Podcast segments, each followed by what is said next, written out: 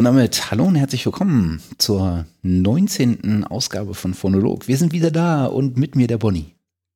Einen schönen guten Abend. Hallo, hallo, hallo. Äh, jetzt, wo ich so ein paar Folgen äh, Subkutan, deinen Podcast gehört habe, deinen, deinen Konkurrenz-Podcast, nein, mein Scherz, ähm, bin ich ja immer ähm, am Überlegen, ob ich tatsächlich mich dazu durchringe, mal eine ausführliche, ordentliche und sachliche Begrüßung zu sprechen. Aber ich habe nie Bock, das wirklich dann zu machen. Ähm, das heißt dann, das heißt ja noch lange nicht, dass unsere gut ist. Ja, die wir da verbreiten. Also vom, die ist vom Haptischen deutlich professioneller. Das, ob man das so sagen kann, ist eine andere Sache. Ich habe zumindest also das ist ja sehr gebaut. Anspruch.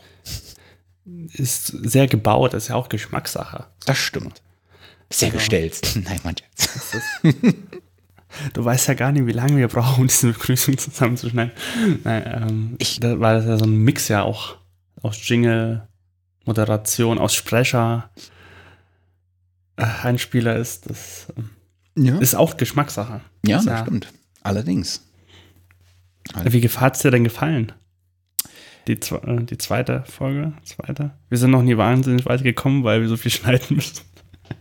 Ähm, also bisher fand ich äh, die Gespräche, konnte ich den Gesprächen immer gut was abgewinnen. Und äh, man, man merkt deutlich, finde ich, dass vor allen Dingen du eine Basis sowohl mit äh, Sven als auch mit äh, Sebastian hast. Also, dass ihr mhm. euch kennt sozusagen. Mhm. Na, und ähm, das, ich fand bisher beide ähm, Gespräche wirklich äh, ansprechend. Das ist gut. Das freut uns. Außerdem mag ich die Machart. Es wäre mir selbst ähm, zu mhm. umständlich. Also einfach die, die, die, die Arbeit, die ihr da reinstecken müsst, damit äh, ihr die Folgen genauso bauen könnt. In diesem, in dieser Mixtur von Atmo, äh, Interviewsituation, äh, Feature zwischendurch, ähm, die, sozusagen die Gästevorstellung oder sowas, ähm, Freunde beim, beim Sebastian ähm, und so weiter. Ähm, das Ja, das ist schon Aufwand und da bin ich echt, ich bin ja eine faule Socke von Natur aus und ja. Bist du eine faule Socke? Ich hatte noch nie den Eindruck, dass, äh, oh doch. dass, dass man faul mit dir in Verbindung bringen kann überhaupt. Oh doch, ich bin, ich bin, eigentlich bin ich, ich, ich suche mir die Ecken, wo ich viel Platz habe und mich viel ausbreiten kann und wenig anderes tun muss, bloß dass ich Da, um dahin zu kommen, oftmals durch so kleine Nadelöhre mich pressen muss, die dann einen hohen Aufwand äh, mit sich bringen. Nee, aber eigentlich habe ich schon gern auch mal meine Ruhe. Das ist schön. Ja. Das, das äh, nehme ich mir auch mal vor für das nächste Leben. Ja, ich, ich wollte gerade sagen, der Zug ist abgefahren. Ist schon zu spät. Ja. Wenn ich überlege, was, wie viele Sachen man dann doch parallel macht. Ja, allerdings. Und, äh, irgendwie scheint es meine Natur zu sein. Eine Freundin meinte auch letztens, ja, so, du bist nicht so der Typ, der irgendwie mal auf der Couch sitzt, so großartig ist er. So kann man es sagen. Ja, genau. Apropos äh, viele Projekte und äh, viel los. Ähm, lass uns doch mal die Hälfte der Hausmeisterei darauf verwenden, äh, den Leuten einen kleinen Überblick darüber zu geben, äh, was du so die letzten äh, Wochen getan hast. Bei dir ist ja ähm, einiges aufgelaufen. Ja, äh, es ist viel passiert. Das, ähm, wo fängt man denn jetzt am besten an? Also die mit größte Sache für mich dieses Jahr und überhaupt ähm, war die Dark Rooms Ausstellung in Berlin. Das war eine Kunstausstellung, die in kompletter Dunkelheit stattgefunden hat, in der Wilner Brauerei Berlin. Am dritten September war das, also am ersten September Wochenende. Unter anderem waren äh, Jerry Kowalski und Sven Sauer die Initiatoren dieser Ausstellung. Ich kenne den Sven persönlich schon, glaube ich, jetzt ein Jahr. Ähm, durch den Sebastian, Sebastian Linder, mit dem ich auch ganz viel zu tun habe. Und Sven ist so im tagtäglichen, im drei D-Bereich tätig, im, oder wenn die drei D-Bereich falsch, aber im F X-Bereich, Spielfilme, Serien, T V-Produktion. Er ist Mad Painter, das heißt, er zeichnet ganze Landschaften, Städte, in Filme rein. Game of Thrones hat er gemacht, Hugo Cabret, ähm, Deutschland neunundachtzig. Ist es neunundachtzig? Oder dreiundachtzig war die Serie? dreiundachtzig, ja. Diese dreiundachtzig, genau. Auf R T L oder sowas lief die, ne? Auf R T L, Hindenburg, den, so einen R T L-Film hat er da gemacht und, und, und, und. Äh, eine ewige Liste. Und hat unter anderem dann den Oscar dafür bekommen, für Hugo Cabret. Ach, krass. Für, äh, für beste visuelle Effekte. Also das ganze Team. Ja. Und er war in diesem Team mit integriert. Und mit ihm zusammen haben wir eine, für die Dark Rooms eine Soundinstallation uns gebaut, um, erdacht, wo du quasi verschiedenste Bilder hast. Die sind, äh, das sind Multilayer-Bilder auf Plexiglas, also verschiedene Plexiglas-Schichten, und darauf hat man das Bild gestückelt mit Hintergrund, Vordergrund und dazwischen.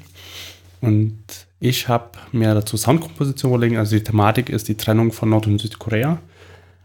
Und ich habe dann mir überlegt, okay, wir müssen irgendwie einen gerichteten Sound dazu machen. Es muss alles sehr düster sein.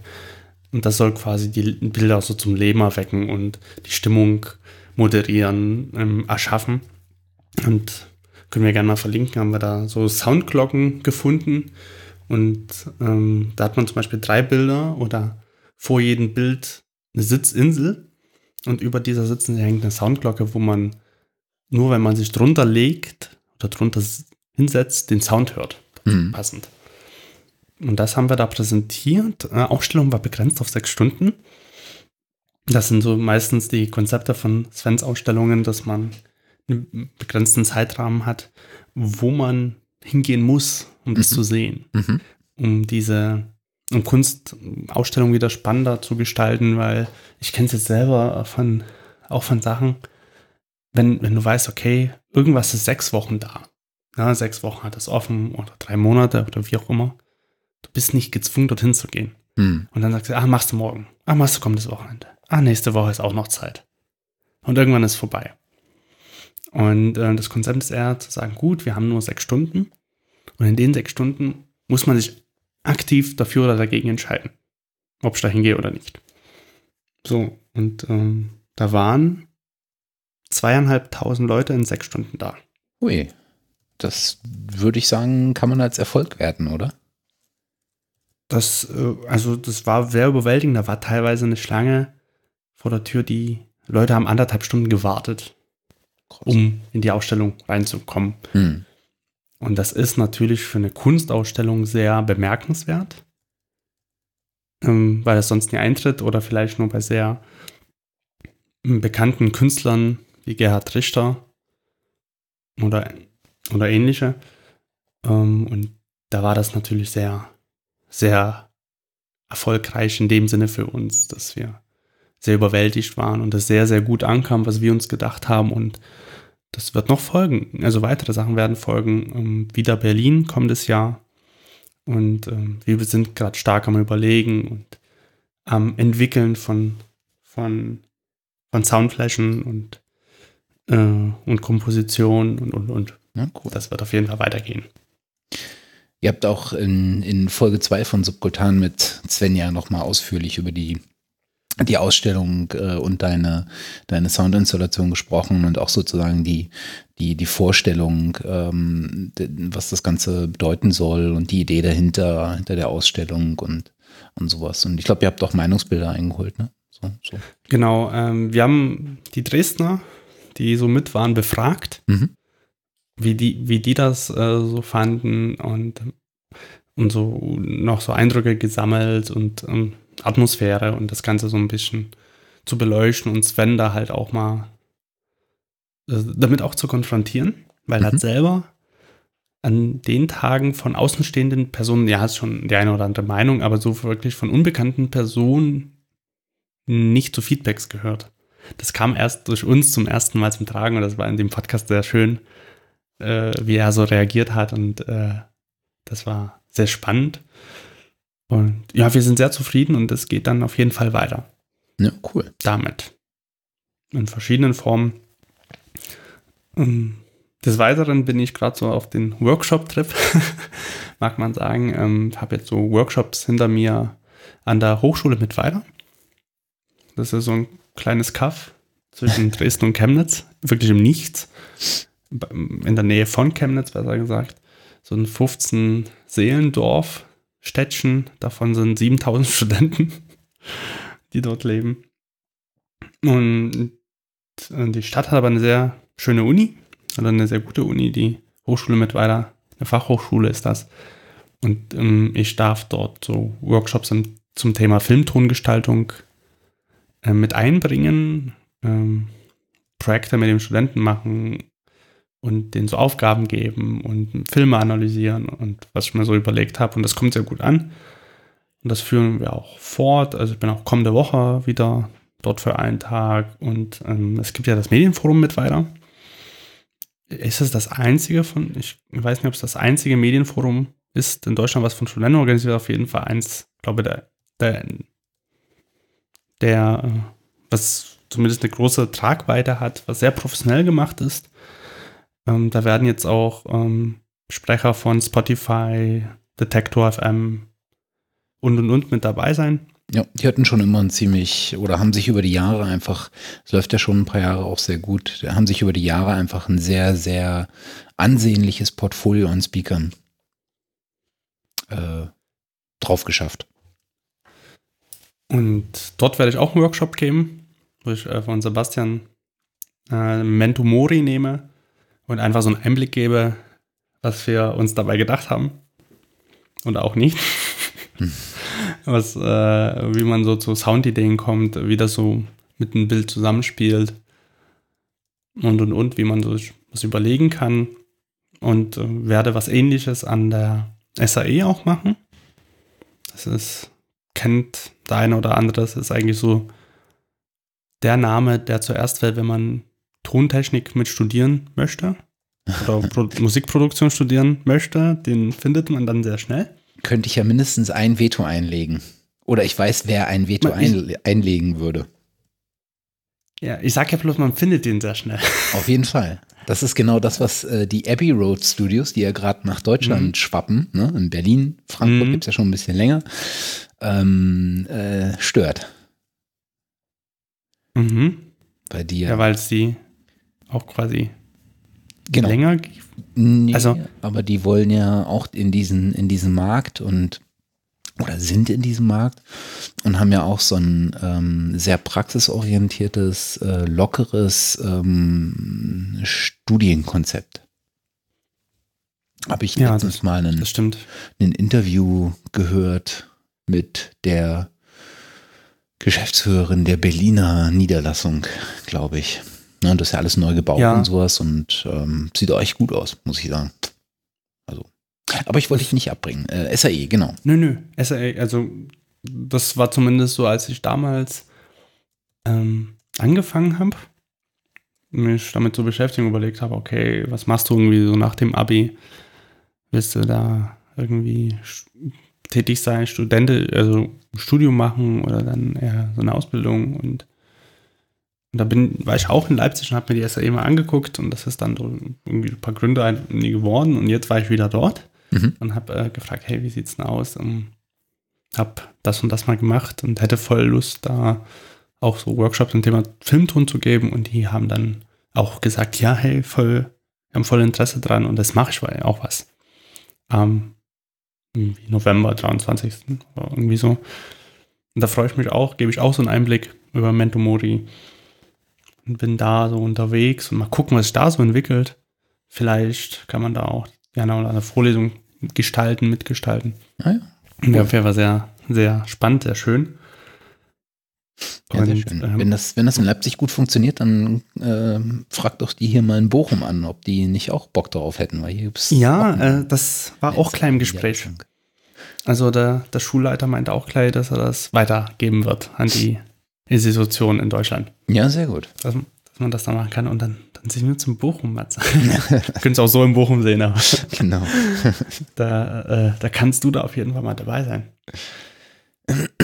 Genau. Ähm, was ich sagen muss, äh, jetzt wer irgendwie Interesse verspürt, da dabei zu sein, ähm, das ist leider so, dass äh, beide Workshops so intern gehalten sind. Das heißt, ähm, bei der Hochschule Mittweida ist es Studenten vorbehalten und ist schon ausgebucht. Und der Workshop an der S A E ist auch den Studenten vor Ort vorbehalten, soweit ich weiß. Ja.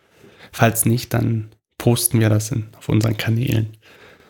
Aber da ist zumindest noch nichts zu finden auf der Website. Mhm. Wird aber irgendwie noch kommen, denke ich. So, und ähm, was ich noch so irgendwie verbreche, das du schon erwähnt hast, ist Subkutan, den Podcast mit Lukas Görlach, den ich äh, zusammengestalte. Und un- in unserer zweiten Folge war da halt das Sven, das Sven Sauer dabei.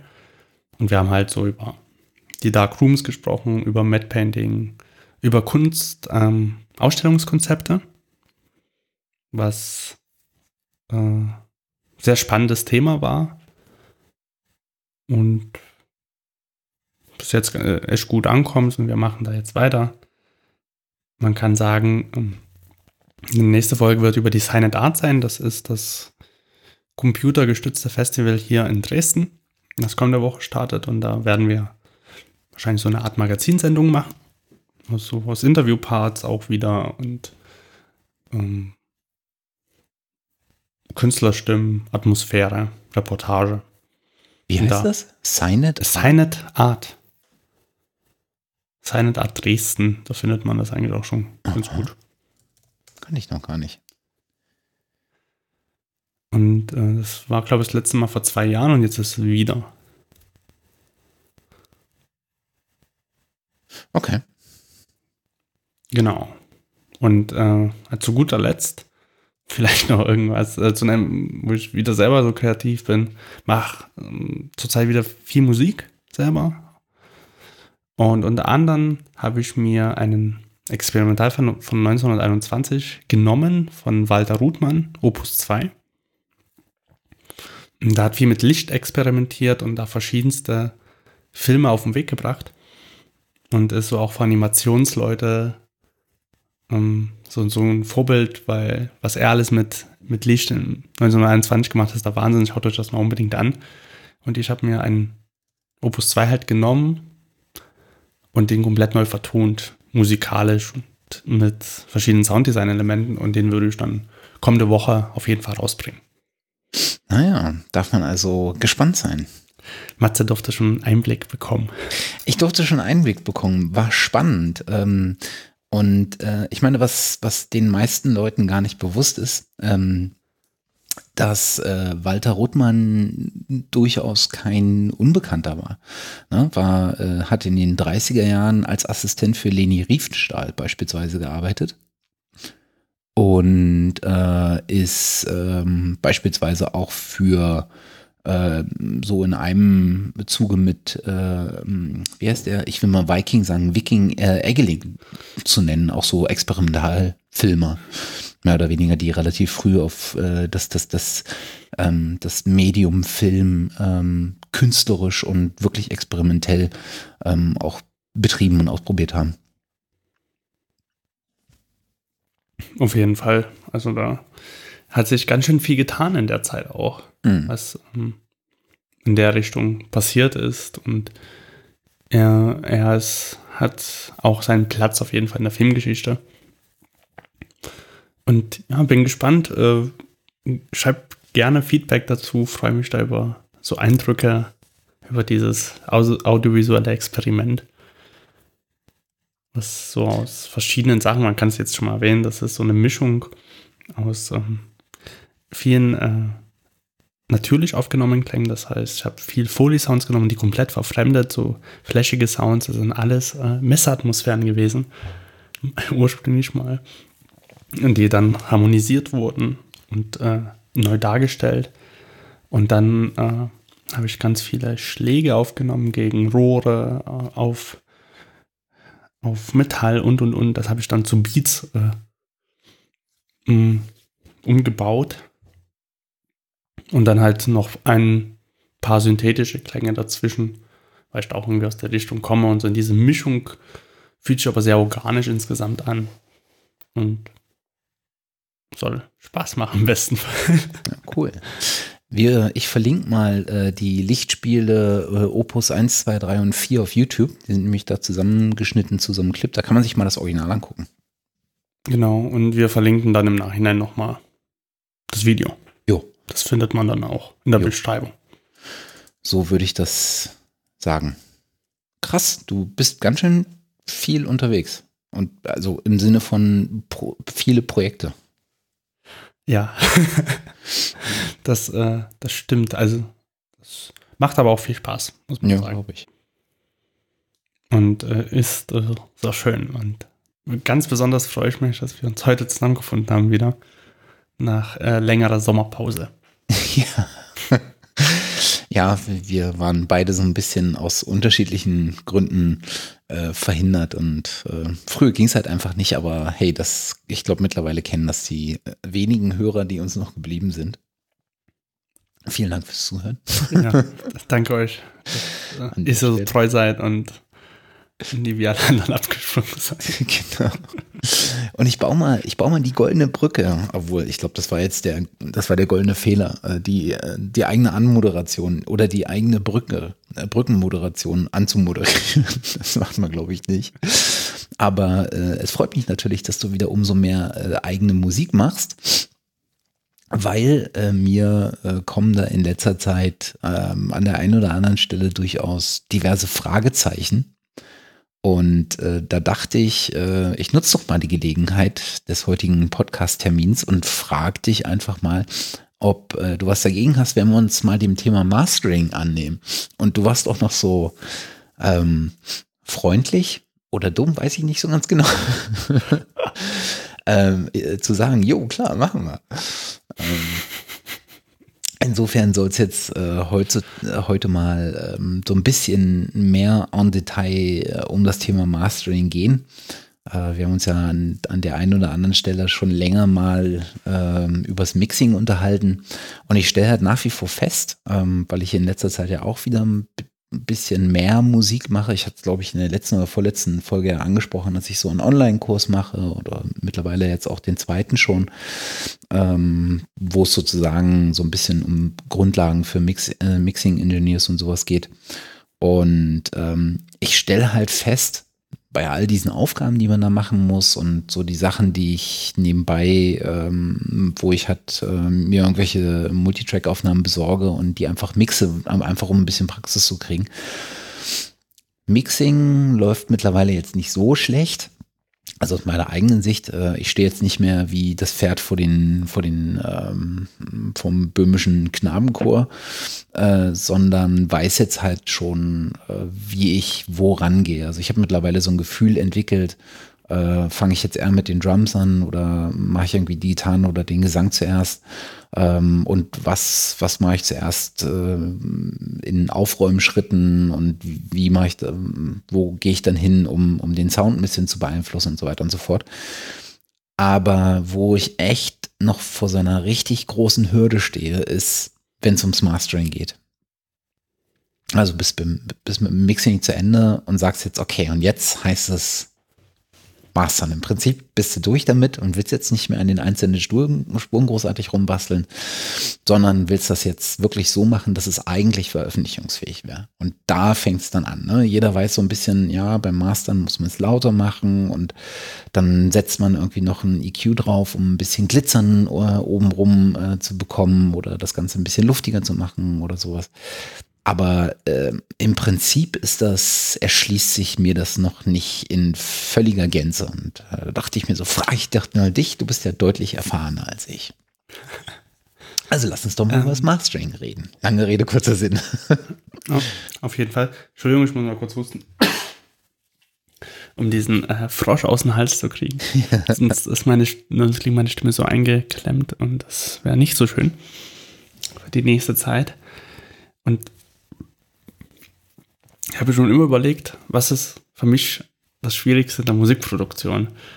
Und ich würde, ich, ich, ich kann mich zwischen Mixing und Mastering noch, noch nicht entscheiden. So. Weil das, die, das Mixing ist ja eigentlich die Voraussetzung für Mastering. Man müsste aber erstmal sagen, was überhaupt Mastering ist. Mhm. Und das ist eigentlich, gibt es eigentlich verschiedene Formen, also Mastering ist eigentlich die, äh, der finale Schliff eines Audiowerks, damit es jeder hören kann, ähm, technisch, als auch, dass man das als Medium, als oder abbildbares Medium schafft. Das heißt, äh, das kompliziert, kompliziert aussagen, man erstellt ein, ein Master, was quasi von dem dann alle Abbilder gemacht werden. Und das kann, äh, und Mastern eig- heißt eigentlich, man muss immer so trennen zwischen Pre-Mastering und Mastering.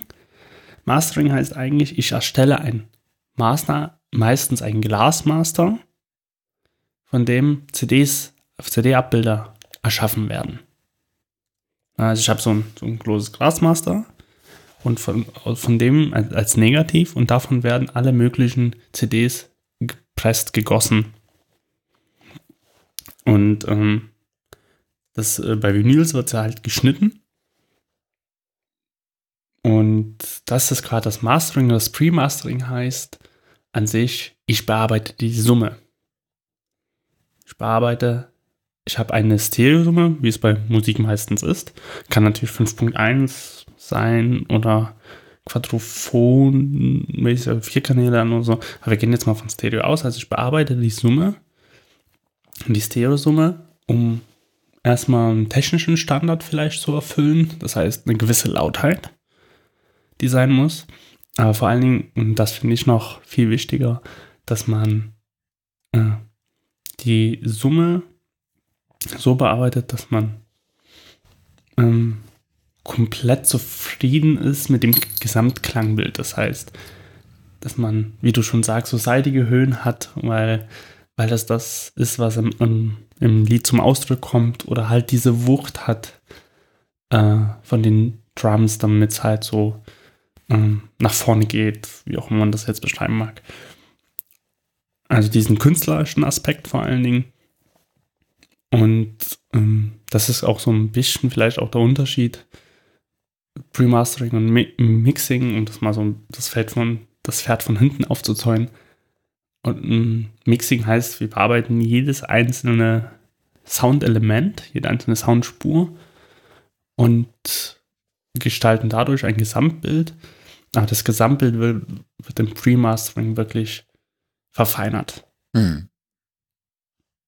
Eigentlich nicht unbedingt ausgeglichen, also im, Mas- im Pre-Mastering sollte es nicht darum gehen, Fehler auszugleichen, die man im Mixing gemacht hat, sondern eher um das Sahnehäubchen drauf zu gestalten. Hm. Muss man ja auch wahrscheinlich, also in dem Moment, wo du, wo du die Lautheit, Lautheit nach oben ziehst, ähm, veränderst du ja tatsächlich auch wieder so ein bisschen ähm, den, den sich dir erschließenden Sound, weil Du, weil bestimmte Dinge wahrnehmbarer auf einmal werden oder auch nicht mehr wahrnehmbarer sind. Und dann, dann äh, halt nochmal daran zu arbeiten, äh, da dann das perfekte Soundshaping rauszuholen. Das, das ist so ein bisschen der, so denke ich immer, dass es, dass es läuft. Ne? Also du machst es lauter, so auf die Lautstärke, die du brauchst, entweder für dein Medium, in was du ausspielen möchtest, oder einer, an der du dich halt orientierst, wenn es denn sowas wie einen Standard gibt. Und ähm, dann anschließend versuchst du dann auf dieser Basis, auf der finalen Lautstärke dann zu gucken, wo kann ich noch ansetzen, um bestimmte Aspekte des, des Sounds noch zu verbessern. So ist es. Und ähm, es geht ja dann noch weiter. Das heißt ja nie nur, dass man äh, die Summe bearbeitet, sondern die, diese Summe, dieses Pre-Mastering muss auch dementsprechend je nach Medium angepasst werden. Mhm. Das heißt, ähm, man hat ja noch ein paar andere technische Standards, die dadurch ergeben. Zum Beispiel ein, ein C D-Mastering erfolgt halt anders als wie ein Vinyl-Mastering zum Beispiel. Oder für Streaming mittlerweile. Oder Video oder Radio. Da gibt es halt ganz verschiedene Ausspielwege. Und die müssen alle so ein bisschen Beachtung auch finden. Das hängt zum Beispiel zusammen Mhm. Dass ich bei der C D äh, gewisse Frequenzen gar nie, äh, bei der C D ist eigentlich erstmal alles möglich, bei der Vinyl aber zum Beispiel nie, weil gewisse Frequenzen, da würde die Nadel auch oh, nicht gut ausschlagen zum Beispiel. Also gewisse Höhen sind einfach da nicht wiedergebbar. Also, weil es eine mechanische, äh, mechanische Funktionsweise dahinter ist und bei f- großen Höhen, Tonhöhen, ist die Frequenz, mit der die Nadel äh, sozusagen ähm, in, in die Rille abfährt, so hoch, dass das wahrscheinlich mechanisch nicht mehr abbildbar ist. Also so kenne ich zum Beispiel, das äh, ist in manchen Clubs halt auch noch so, ähm, so die, die guten Anlagen, die früher so eingemessen wurden, wurden auf also zum Beispiel, wenn die Anlage von Anfang des zweitausender stammt, die wurde in Vinyl eingemessen. Und das kann man manchmal noch hören. Äh, zumindest kenne kenn ich das, dass die, wenn du dann eine C D oder die, die Player einfach nur ausgetauscht haben und dann eine C D abspielen oder mittlerweile eine Wave oder M P drei oder so, das echt krä- krächzend klingt und nicht unbedingt, weil das manchmal übersteuern die, aber wenn die das nie übersteuern, kriegst das trotzdem so ein bisschen, weil sie die Höhen nie so wiedergeben können. Hm. Weil, weil ähm, solche Höhen sind auf einer Vinyl nicht abgebildet. Zum Beispiel, obwohl der Frequenzbereich viel höher geht. Aber die, ähm, also die Abtastfrequenz, aber an sich kann's, kann man dann, Entschuldigung, das Bier. äh, ich habe, wenn ich eine Vinyl, eine Vinyl jetzt zum Beispiel abspiele zu Hause, hat man gar nicht diesen Äh, Verlauf dieser Fre- der Höhenfrequenzen, weil das mechanisch nicht wiedergebbar ist. So, mhm. Also, da wird ja die, die Nadel so feinfühlig und das ist, soweit ich weiß, nicht so sehr möglich. Ist auch gar nicht so sehr gedacht gewesen. Also die, die Höhen bei einer C D kamen ja auch später, sage ich mal. Vorher war die Vinyl da und dann kam die C D. Hab ich jetzt Schütz, Vinyl und C D. Also erst wirklich Vinyl und dann für die C D gab es diese, diese extremeren Höhen. So sechzehn, siebzehn, achtzehn, zwanzig Kilohertz, die dann noch eine besondere Beachtung gefunden haben, weil man diese darstellen konnte. In hm. sauberen Qualität. Ähm, Streaming und zum Beispiel und Radio ist jetzt von der anderen Seite relevant. Das heißt, Radio wird nicht so sehr komprimiert oder limitiert. Aus dem Grund einfach, ich kenne es ja durch meine Arbeitserfahrung im Sender, dass es immer einen Multiband-Kompressor gibt, der kurz vorm Ende in der Effektkette steht. Und dort wird auch nochmal komprimiert. Das heißt, man versucht, Radiomixe zu, stell- äh, zu erschaffen, ähm, zu produzieren, also oder Radio-Masterings, um wirklich genau bei dem m- m- Wort zu bleiben, die nicht so laut sind wie ein C D-Mastering, einfach aus dem Grund, weil sie im Radio eh nochmal komprimieren. Und damit man nie aus Presswurst noch eine, noch eine dünnere Wurst macht, ja. Die noch mehr zusammenpresst, m- wird da weniger komprimiert, um das Dynam- vielleicht noch ein bisschen dynamisch zu halten. Ja.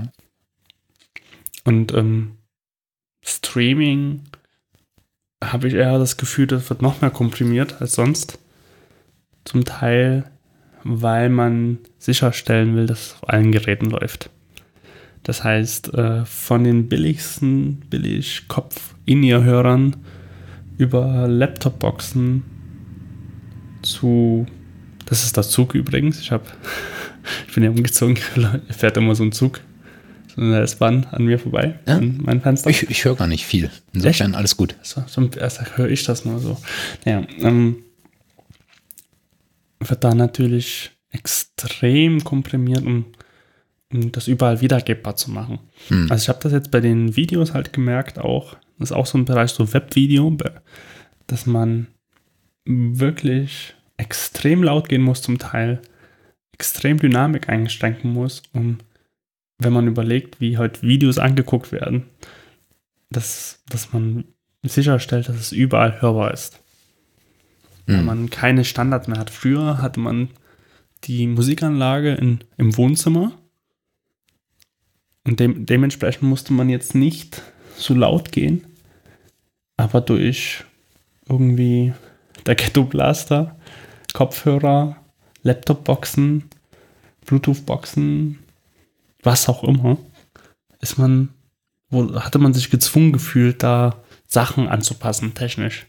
Ne, bis hin zu äh, Kopfhörern, die du unterwegs trägst, also wo du nicht in einer, mit deinem Kopfhörer mhm. in einer ohnehin ruhigen Umgebung sitzt, sondern äh, möglichst in einer S-Bahn mit dem Geratter auf den Ohren äh, und dann halt den Mix eigentlich so haben willst, dass er sich auch gegen Umgebungslautstärke noch durchsetzen kann. Auf jeden Fall, das ist halt ähm, ein Punkt. Ein zweiter Punkt, der hier wahnsinnig mit reinspielt, ist das der Loudness War, der Lautheitskrieg. Das wird dem einen oder anderen Begriff sein. Es geht halt darum, dass es ähm, psychologisch, psycho, äh, psycho, wie sagt man, psychoakustisch, psychoakustisch, äh, das Phänomen gibt, wir empfinden lautere Signale als besser klingt. Das heißt, je lauter wir Musik hören, desto besser klingt die für uns. Gesundheit. Danke. Was erstmal nie pauschal stimmt, aber unser Gehirn empfindet das als besser klingt. Wahrscheinlich, weil das dann das besser auflösen kann von, dem, von den äh, Geräuschen oder so. So könnte man das vorstellen. Dass, dass, dass uns das eher anspricht. Äh, dass uns das eher anspricht. Das war kurz nicht mehr weg. Ähm, und deswegen hat man versucht, über Jahre immer mehr Lautstärke rauszuholen. Ja. Immer noch lauter zu machen.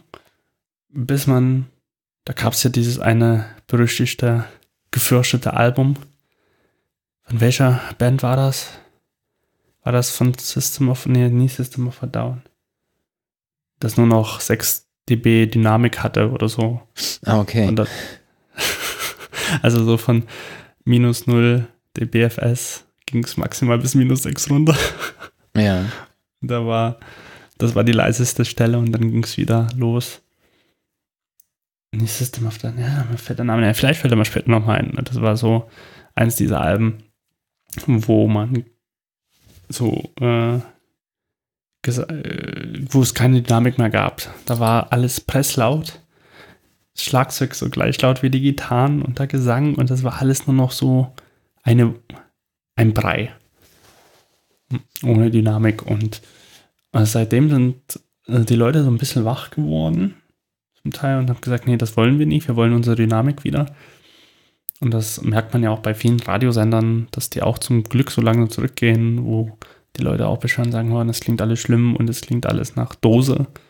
Es klingt alles sehr gequetscht, verdicht, zu sehr verdichtet. Und da geht man jetzt auch wieder zurück, so langsam mit mehr Dynamik. Mit, und äh, das ist, glaube ich, schon eine gute Entwicklung, finde ich. Zum Vergleich, also die, es ist immer noch sehr laut. Aber es ist besser geworden, gefühlt für mich. Außer im elektronischen Musikbereich, da habe ich das Gefühl, es geht dann, wird dann noch lauter wie gemacht. Oder zumindest hatte ich das auch jetzt mal. Ich bin ja letzten Tagen mal immer so durch mein Musikarchiv mal gesprungen. Und das ist auch von Künstler zu Künstler unter, unterschiedlich. Also auch gerade im elektronischen Musikbereich, wenn man, ich habe mir ein Album von Anfang zweitausender rein, reingehört, von A T B und dann von heute und das waren wieder so Welten dazwischen von der Lautstärke her. So, also dass viel heute viel lauter ist und das merkt man dann, wenn das halt kein, kein Album ist, wo alle Songs drauf sind, sondern halt wirklich die Originalalben sind. Da das hört man sehr schnell die Unterschiede, auch wenn das ist von, wenn es von einem Künstler ist. Ich glaube, das ist auch das, was, also dieses, dieses Thema Lautheit und damit zusammenhängend ja auch ähm, der Dynamikumfang der, der Musik. Ähm, das ist, das ist was, was ich tatsächlich auch, ähm, was mir gar nicht so bewusst war, was ich erst wirklich durch, durch das Lernen äh, gelernt habe. Hm? Äh, also ihr wisst schon, was ich meine. Ähm, dass das oftmals der Punkt ist, an dem Leute, die das, die so gerade sich mit Mixing beschäftigen und das gerade neu lernen und da reinfinden, äh, darüber stolpern, dass sie nämlich ähm, entweder die, die die ähm, Spuren, bevor sie wirklich anfangen zu mixen, nicht zumindest mal so grundsätzlich auf eine, auf eine passende Lautstärke einstellen. Und dass, wenn sie äh, Effekte äh, und sowas auf ihre Spuren legen, dass sie dann vergessen äh, zu, zumindest so grob versuchen, die Eingangslautstärke auf dem Effekt und die Ausgangslautstärke auf dem Effekt so ein bisschen gleich zu halten. Weil ansonsten mhm. viele Effekte haben ja genau den, den Punkt, dass sie auch lauter machen. Neben dem, was sie sowieso machen sollen, wofür sie da sind, auch lauter machen. Und dann hast du genau den Effekt, dass das mit, ähm, mit dem ähm, Effekt-Plugin da drauf lauter klingt. Und da kommt die Psychoakustik dann wieder ins Spiel. Lauter ist halt erstmal besser. Es sei denn, du merkst halt, es, es, es fängt jetzt an zu, ähm, zu, zu, ähm, Ähm, zu verzerren äh, oder sowas, äh, dann, dann, ist das ein, dann ist das ein Effekt, der, der auch als störend wahrgenommen werden kann. Äh, es sei denn, er ist gewünscht, aber ähm, zumindest die meisten sind halt so, oh, lauter, besser. Ne? Und ähm, da muss man echt aufpassen, dass man darüber nicht stolpert. Das Und ähm, sich den auch hergibt, also vor allen Dingen, wenn man mit Ton arbeitet, dass man immer mal wieder zurückgeht und sagt, okay, gut. Nochmal leise machen, nochmal leise abhören. Ja, genau. Auch. Und mit, und mit Pausen. Also, ne, also du bist, du bist irgendwie beim Mixing und machst, ähm, ich habe festgestellt, äh, über die Zeit, wenn du so eine Stunde, zwei Stunden, drei Stunden dabei bist, ich tendiere dazu, zum Ende immer lauter zu machen. Ja. Das ist, das ist, weil die, wahrscheinlich, weil die Ohren sowieso schon so an dieses, an, an dieses Volumen ähm, gewöhnt sind, dass du dann, um noch einen Unterschied wahrzunehmen, doch nochmal irgendwie lauter machst. Und das, das, das ist irgendwie, also da so, sollte man sich ähm, häufiger zwischendurch auch mal erden. Ich habe auch immer das Gefühl, also für mich persönlich, äh, umso mehr die Ohren müde werden, ne? Also das gerade, wenn ich hier äh, abends, da kann ich ja nur noch unter Kopfhörern irgendwie arbeiten, wenn ich das dann vier Stunden gemacht habe, am nächsten Tag reinhöre, merke ich das halt auch. Ja. Dass man immer erstmal lauter gemacht hat, weil das Ohr übermüdet und das äh, geht halt runter mit der Leistung und das versucht man dann unterbewusst zu ko- kompensieren, indem man lauter macht. Ja, genau.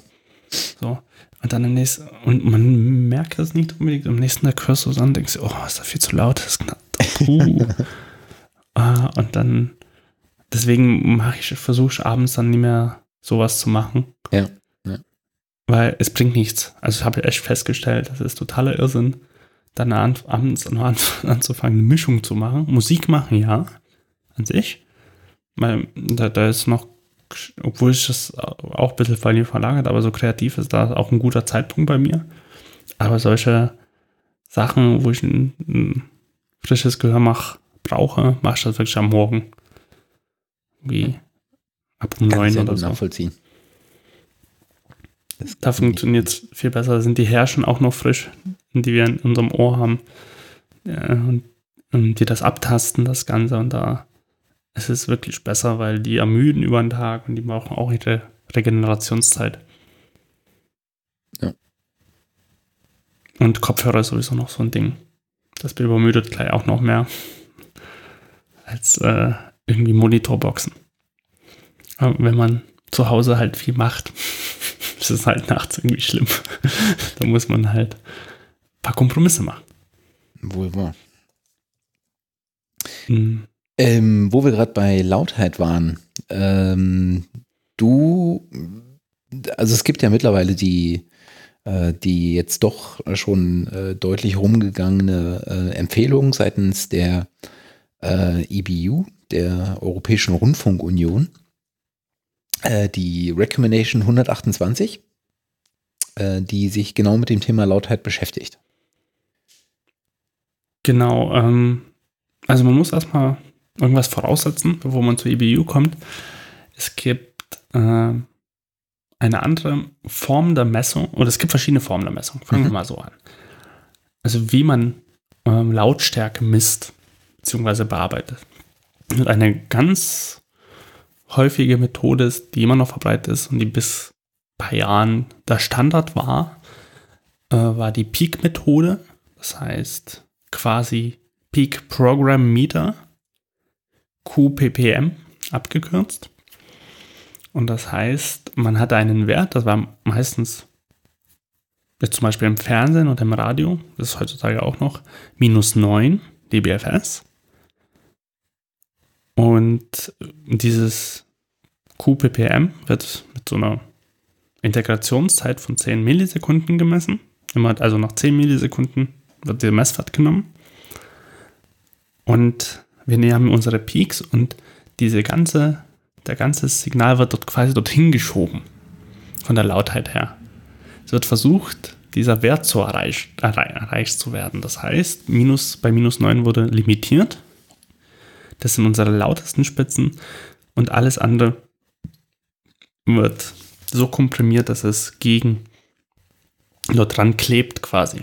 Wenn, das, wenn wir uns das vorstellen, minus neun äh, dBFS unsere Decke und wir versuchen jetzt alles Mögliche hochzubauen. Ne? Wir haben so eine, Wohn- so eine Wohnungsdecke, das ist unsere Grenze und jetzt versuchen wir Kisten zu stapeln nach oben und versuchen immer weiter hoch, hoch zu kommen, bis quasi bis kein Platz mehr da ist. Bis kein, kein, und, das, und umso weniger Platz, umso weniger Dynamik haben wir. Und das hat halt dazu, dazu geführt, dass viele noch immer lauter gemacht haben, weil wir halt diese Psychoakustik haben. Deswegen ist Werbung oder Wahrwerbung extrem laut immer. Um diesen Effekt ähm, zu nutzen, hört man heute immer noch bei Radiowerbung zum Beispiel. Also wenn man halt einen Sender hört, der halt sehr viel Werbe- Radiowerbung noch bringt, dann hat unser Radioprogramm und alles andere. Man hat das normale Programm und wenn man die Radiowerbung hat, die ist komplett fast gegen minus neun D B F S gefahren. Also da ist kaum Dynamik drin. Das ist alles so Stimme, gleich, Musik und alles presslaut. Und irgendwann hat man sich gesagt, das machen wir nicht, wir ändern das. Und das hat man mit der E B U R hundertachtundzwanzig angestrebt. Und dort wird quasi nicht nach Peaks gemessen, sondern es wird nach, wird nach Dynamik gegangen, die über einen langen Zeitraum gemessen wird. Das äh, Peak-Meter wird quasi im Moment gemessen, nach diesen zehn Millisekunden in der Integrationszeit. Mhm. Das ist so eine Momentaufnahme. Im Moment ist das Signal so und so laut. Und bei E B U wird das über einen gesamten Zeitraum gemessen und über den gesamten Zeitraum des Programms, des Signals, muss es einen bestimmten Wert haben. Man sollte ihn möglichst nicht überschreiten, aber auch nie unterschreiten, sonst wäre er auch zu leise. Und das sind diese sagenhaften minus dreiundzwanzig L U Loudness Units, wie das jetzt neu heißt. Mhm. So, erstmal vielleicht so ganz grob gesagt. Also man hat so zwei verschiedene Formen und ähm, jetzt kommt es immer drauf an, wo man es anwendet. Also ich kenne das zum Beispiel, wenn man fürs Fernsehen was abgibt mittlerweile. Eine Produktion, die muss immer auf E B U R hundertachtundzwanzig sein. Sie senden schon gar nicht mehr anders. Ähm, beim Radio ist das noch nicht durchgekommen. Das wundert mich irgendwie nicht. Also oder fällt dir ein Radiosender ein, der das macht? So gefühlt zumindest. Äh, kann, kann ich dir nicht sagen. Also ich habe im Radio echt so wenig Ahnung. Also zumindest im öffentlich-rechtlichen Bereich fällt mir gerade keiner ein. So spontan. Also, weil die meisten immer noch. Also, es ist noch, glaube ich, auch noch keine Pflicht, weil du halt dieses Problem halt immer hast, dass manche das auf solchen schrottigen Geräten hören, wo du scheinbar diese Komprimierung brauchst, Autoradio oder so. Ja. Ähm, oder Küchenradio, wer auch immer noch eins hat, das immer noch auf Mono irgendwas ausgibt. Ähm, dann, dann braucht man das scheinbar. Und deswegen machen die alle so quasi immer noch auf Q P P M alles. Ähm, dazu, wer, wer sich da wirklich mal damit befassen, also fassen will, gibt es beim, beim Delamar-Blog von Fredemann, muss man mal nachgucken, Tischmeier, das ist einer so der Mastering- Friedemann, Entschuldigung, Friedemann Tischmeier, einer der Mastering-Leute so in Deutschland, gibt es einen ganz, ganz langen Artikel, der das komplett aufrollt. von der E B U, was es ist, wie das sich zusammensetzt. Die gilt übrigens seit dem ersten ersten zweitausendzwölf, schon ganze vier Jahre, von der A R D und vom O R F beschlossen quasi, und dort ähm, erzählt einfach, um was es geht und äh, was für Standards es gibt in allen möglichen einzelnen Fällen, wie das da so greift. Es gibt halt verschiedene Zeitmessungen, in denen das so ähm, passieren passieren muss, diese Messung. Also es gibt den gesamten Programmrahmen. Und dann hat man zum Beispiel auch kürzere Abstände, weil es kann natürlich auch passieren, dass, ähm,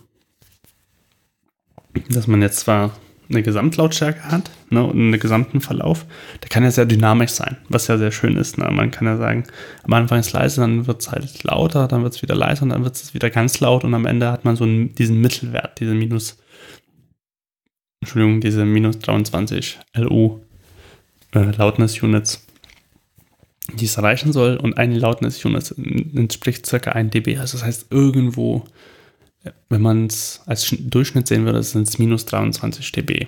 Mhm. D B F S, wenn wir ganz korrekt sind.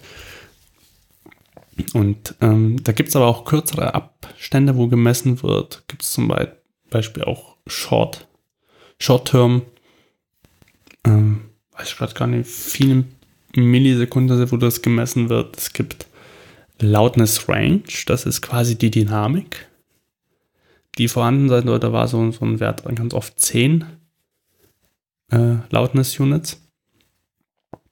Um, dies erreicht, wenn man, das heißt, es muss eine gewisse Dynamik auch vorhanden sein, sonst wird das auch nie zugelassen.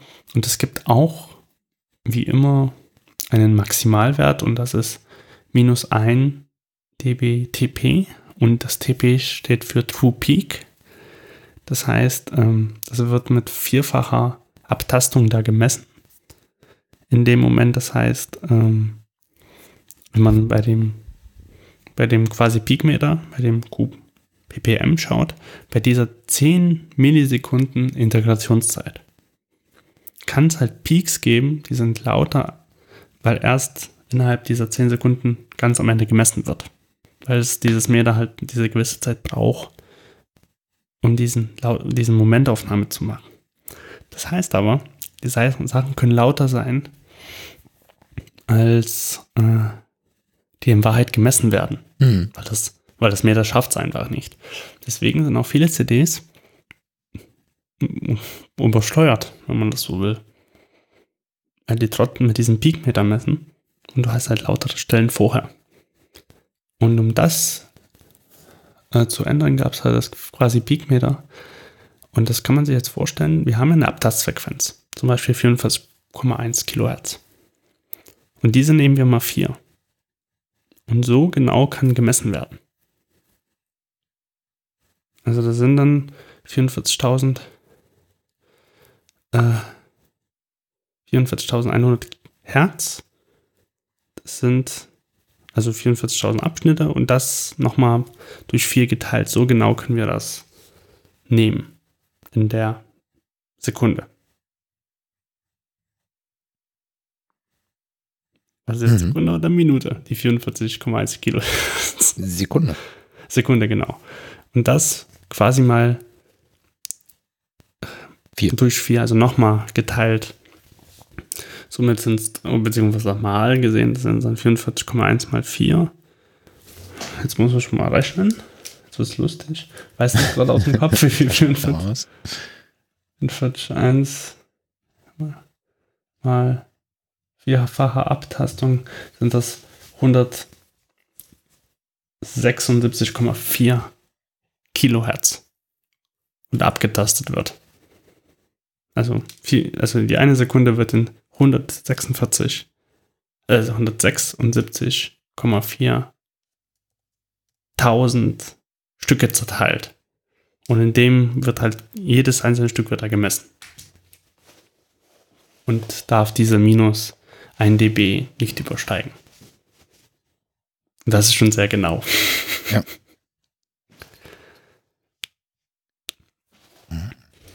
Das ist so vers versucht jetzt, das irgendwie runterzubrechen, diese ganze E B U-Geschichte. Aber am besten den Artikel lesen. Ja, ja. Ich verlinke auch nochmal einen zweiten Artikel äh, aus dem S A E Alumni Mag äh, Magazine von äh, Florian Scholz, glaube ich. Äh, schon ein bisschen was alt, aber ähm, zweitausendzwölf, glaube ich. Also relativ frisch, als das rauskam. Äh, die Empfehlung hatte er mal in, im S A E Magazin versucht äh, zu beschreiben, was das denn für Auswirkungen hat und Und ähm, ich finde, ich habe mal, witzigerweise jetzt mal, ich habe das, ich gucke ja selber kein Fernsehen mehr, nur in der Mediathek. Aber ich habe mir da, war jetzt mal irgendwo und haben wir aus Spaß mal den Fernseher angemacht. Ich finde, es ist besser geworden. Wesentlich besser, als, als wie es mal früher war, wo du halt Programm hattest, aber leise. Und dann kam die Werbung, hat dir irgendwie den Fernseher gesprengt, gefühlt und dich ja, mit. Das stimmt. Und jetzt ist es doch wesentlich ausgeglichener. Ich meine, es ist, auch, es ist ja im Prinzip auch dumm, das heutzutage zu machen, weil wie einfach wäre das eigentlich, ein, äh, irgendwie ein Programm zu schreiben, was halt guckt, ja, wenn besonders laute Teile kommen, filter die einfach weg und spielen mir irgendwie Fahrstuhlmusik ein, weil das ist eh Werbung. Ja, ja? Natürlich. Und damit würden sie sich ja heutzutage einfach ins eigene Fleisch schneiden. ähm, ja, so ist es. Und sag ach, mal, ähm, nutzt du, äh, du bist ja auch so ein, so ein, so ein quasi so ein äh, Wanderer zwischen den Welten, zwischen Pro Tools und Cubase und Nuendo. Mhm. Ähm, nutzt du die Standardmieter, ähm, die, die dabei sind, oder ähm, hast du irgendwie ein Mieter-Plugin, was du nutzt? Ähm, ich habe ein Mieter-Plugin, was ich nehme, ja. was ganz gut funktioniert, und zwar ist es äh, von Isotope. Ah, okay. In, Insight? Sein? Ja, das ist Insight. Ich muss mal kurz gucken. Ich bin ja mit Namen immer so schlecht. Man möge mir das mal verzeihen. Isotope. Insight, ja. Insight, genau. Und das nehme ich. Ähm, es gibt aber ganz viele andere, die man nehmen kann. Ja. Also Pro Tools hat. Entschuldige. Ja, ja, mach was. Also Pro Tools hat selber kein eigenes. Zumindest nicht mitgeliefert. Ich nutze auch Pro Tools jetzt weniger. Ich habe jetzt Nuendo als Vollversion da. Ähm, und dort gibt es ein eigenes Plugin. Zum schnell durchmessen, auf jeden Fall gut geeignet. Man merkt aber schon, dass es so schon Unterschiede gibt in der Genauigkeit. Ja. Ich bin jetzt dadurch, dass ich sehr frei bin in dem, was ich mache und nicht so viele E B U-Sachen machen muss, und die ist aber, glaube ich, fast nichts, äh, bin ich... kann ich da immer meine Sachen machen. Aber wenn ich dann wahrscheinlich ähm, ständig äh, T V-Mischung machen würde, müsste ich da auf genauere Tools setzen. Beim InSign ist es schön, ähm, da hat man noch ein paar andere schöne Mieter über die Laut- Lautheit, Frequenzspektrum, äh, Stereoverteilung und, und, und. Ja, ja. Das ist eigentlich ein sehr schönes Plugin. Gibt aber auch von Plugin Audio und sowas, gibt es auch viele andere gute Sachen. Kostet auch ordentlich. Das Insight. Das Insight. Das war zum Glück bei äh, R X vier mit drin. Na, okay. Oder bei R X drei. Ja. Ich meine, Cubase kommt ja äh, mit einem mit einem ähm, E B U R hundertachtundzwanzig ähm, kompa- kompatiblen, würde ich gerade sagen, ähm, kohärenten ähm, Mieter. Äh, die haben, Steinberg hat, glaube ich, auch relativ früh nach dem Erlass der, ähm, der Empfehlung seitens der E B U auch mit einem eigenen lautenes Mieter-Plugin reagiert. Ich glaube, S L M hundertachtundzwanzig mhm. hieß das da damals, Steinberg lautenes Mieter, wenn mich nicht täuscht. Und das haben sie dann einfach in die, würde ich vermuten, haben sie einfach in die späteren Versionen von Cubase und WaveLab und Nuendo und was nicht alles noch schätzungsweise einfach eingebaut. Was sehr gut ist. Also die sind da, was Innovation und Voran, Voranbringen von neuen Technologien betrifft, auch sehr, ja. sehr weit vorn, finde ich. Und ich habe relativ früh angefangen, äh, von Bob Katz das Metering-Tool zu nehmen. Äh, K-Meter hieß das. Ja. Weil dir das auch ein paar sehr, sehr schöne ähm, Möglichkeiten bietet, beispielsweise äh, so Pink Noise und White Noise und sowas äh, einzuspielen, um es zu kalibrieren. Mhm. Das das war, das, also kannst auch kannst auch ähm, Boxen damit kalibrieren und sowas. Das ist cool. Das ist ganz gut. Und Bob Katz ist ja so einer der ähm, Master, Mastering Masterminds. Master also einfach drei. Ein sehr, sehr bekannter ähm, Mastering-Engineer, ähm, der in diesem ganzen äh, Loudness War auch die ein oder andere Spitze prägnant äh, äh, ja, äh, hat, hat äh, äh, prägnant abgesetzt hat. Meine Güte, ich verfehle mir echt die Worte. um, und da gibt es halt noch ganz viele andere, die man nutzen kann. Also ja, ja, auf jeden Fall. Da, am besten da auch immer die ähm, Trial-Version, muss ich mal herunterladen, mal probieren. Was von der Handhabung auch vor allen Dingen essentiell ist. Also ähm, die nehmen sich äh, ab, ab dem Bereich, wo man dafür zahlt, finde ich nichts mehr, was ja. Präzision betrifft, von der Haptik, vom, vom Aussehen, vom, vom Funktionsumfang muss man da halt sein passendes Tool da finden. Ja. Was man da, wenn man das braucht, also wo ich jetzt sagen muss, äh, kann, außer ihr macht wirklich Mischungen jeden Tag oder jede Woche oder ihr müsst ganz viel machen, wo es relevant ist, würde ich mir das jetzt nie kaufen. Also ja. Da irgendwie so ein Standard-Tool irgendwie nehmen, was drin ist, auf jeden Fall, die sind auch sehr, sehr gut, aber so dafür Geld auszugeben und dann am Ende irgendwie dreihundert Euro oder so zu, zu versenken oder mehr, das sind dreihundert Euro noch günstig angesehen, das muss man nie haben. Das ist der Vorteil an dem, an dem K-Meter-Plugin, das kostet nur neunundvierzig Dollar. Ach, stimmt, so günstig war das? Ja, ja, ja, ja. Oh. Ich meine, sieht auch jetzt nicht mehr zeitgemäß aus, ne? Das hat so, äh, wie nennt sich das, wenn die, wenn, wenn, wenn die Oberflächen so gestaltet sind, als würden sie natürliche Materialien ähm, wiedergeben? Ähm, oh, ich hat, weiß, was du meinst, aber ich weiß. Äh. Das macht äh, Apple auch viel mit dem, äh, wenn sie so irgendwie beim, beim, äh, na, wie heißt es, beim Äh, Telefonbuch oder beim beim Contact, äh, beim Contact ja, ja. haben sie öfter mal so Leder nachgebildet. Das hat einen ganz äh, Skeuomorphismus, genau. Skeuomorphismus. Schönes Wort. Ja, ja. es, damit kann man auch echt äh, Skeuomorphismus, genau. Ja, stimmt. Das ist sieht so ein, aus wie ein Radio so ein bisschen, ne? Also ja, ist in der Optik, ja. Spannendes, äh, durchaus ein spannendes Konzept, wenn man es einmal äh, ähm, irgendwo mal nachgelesen hat, äh, dann fällt einem das auch vermehrt auf, dass das tatsächlich so ist und auch so oft benutzt wird. Also für neunundvierzig Dollar kann man sich das auch so kaufen. Ja, das, das, das, das, wieder, das ist wieder voll in Ordnung. Aber die anderen für fünfhundert nie. Also nur, wenn man die braucht, da lieber irgendwie in ein Musikinstrument investieren, hat man mhm. mehr davon. Wo wir gerade ohnehin schon äh, über so, so äh, Technisches reden. Äh, jetzt haben wir ja von, von dir dankenswerterweise eine ordentliche Portion Theorie bekommen. Vielleicht können wir mal die Zeit nehmen und ähm, uns sozusagen den, den, den, den Mastering-Prozess mal angucken.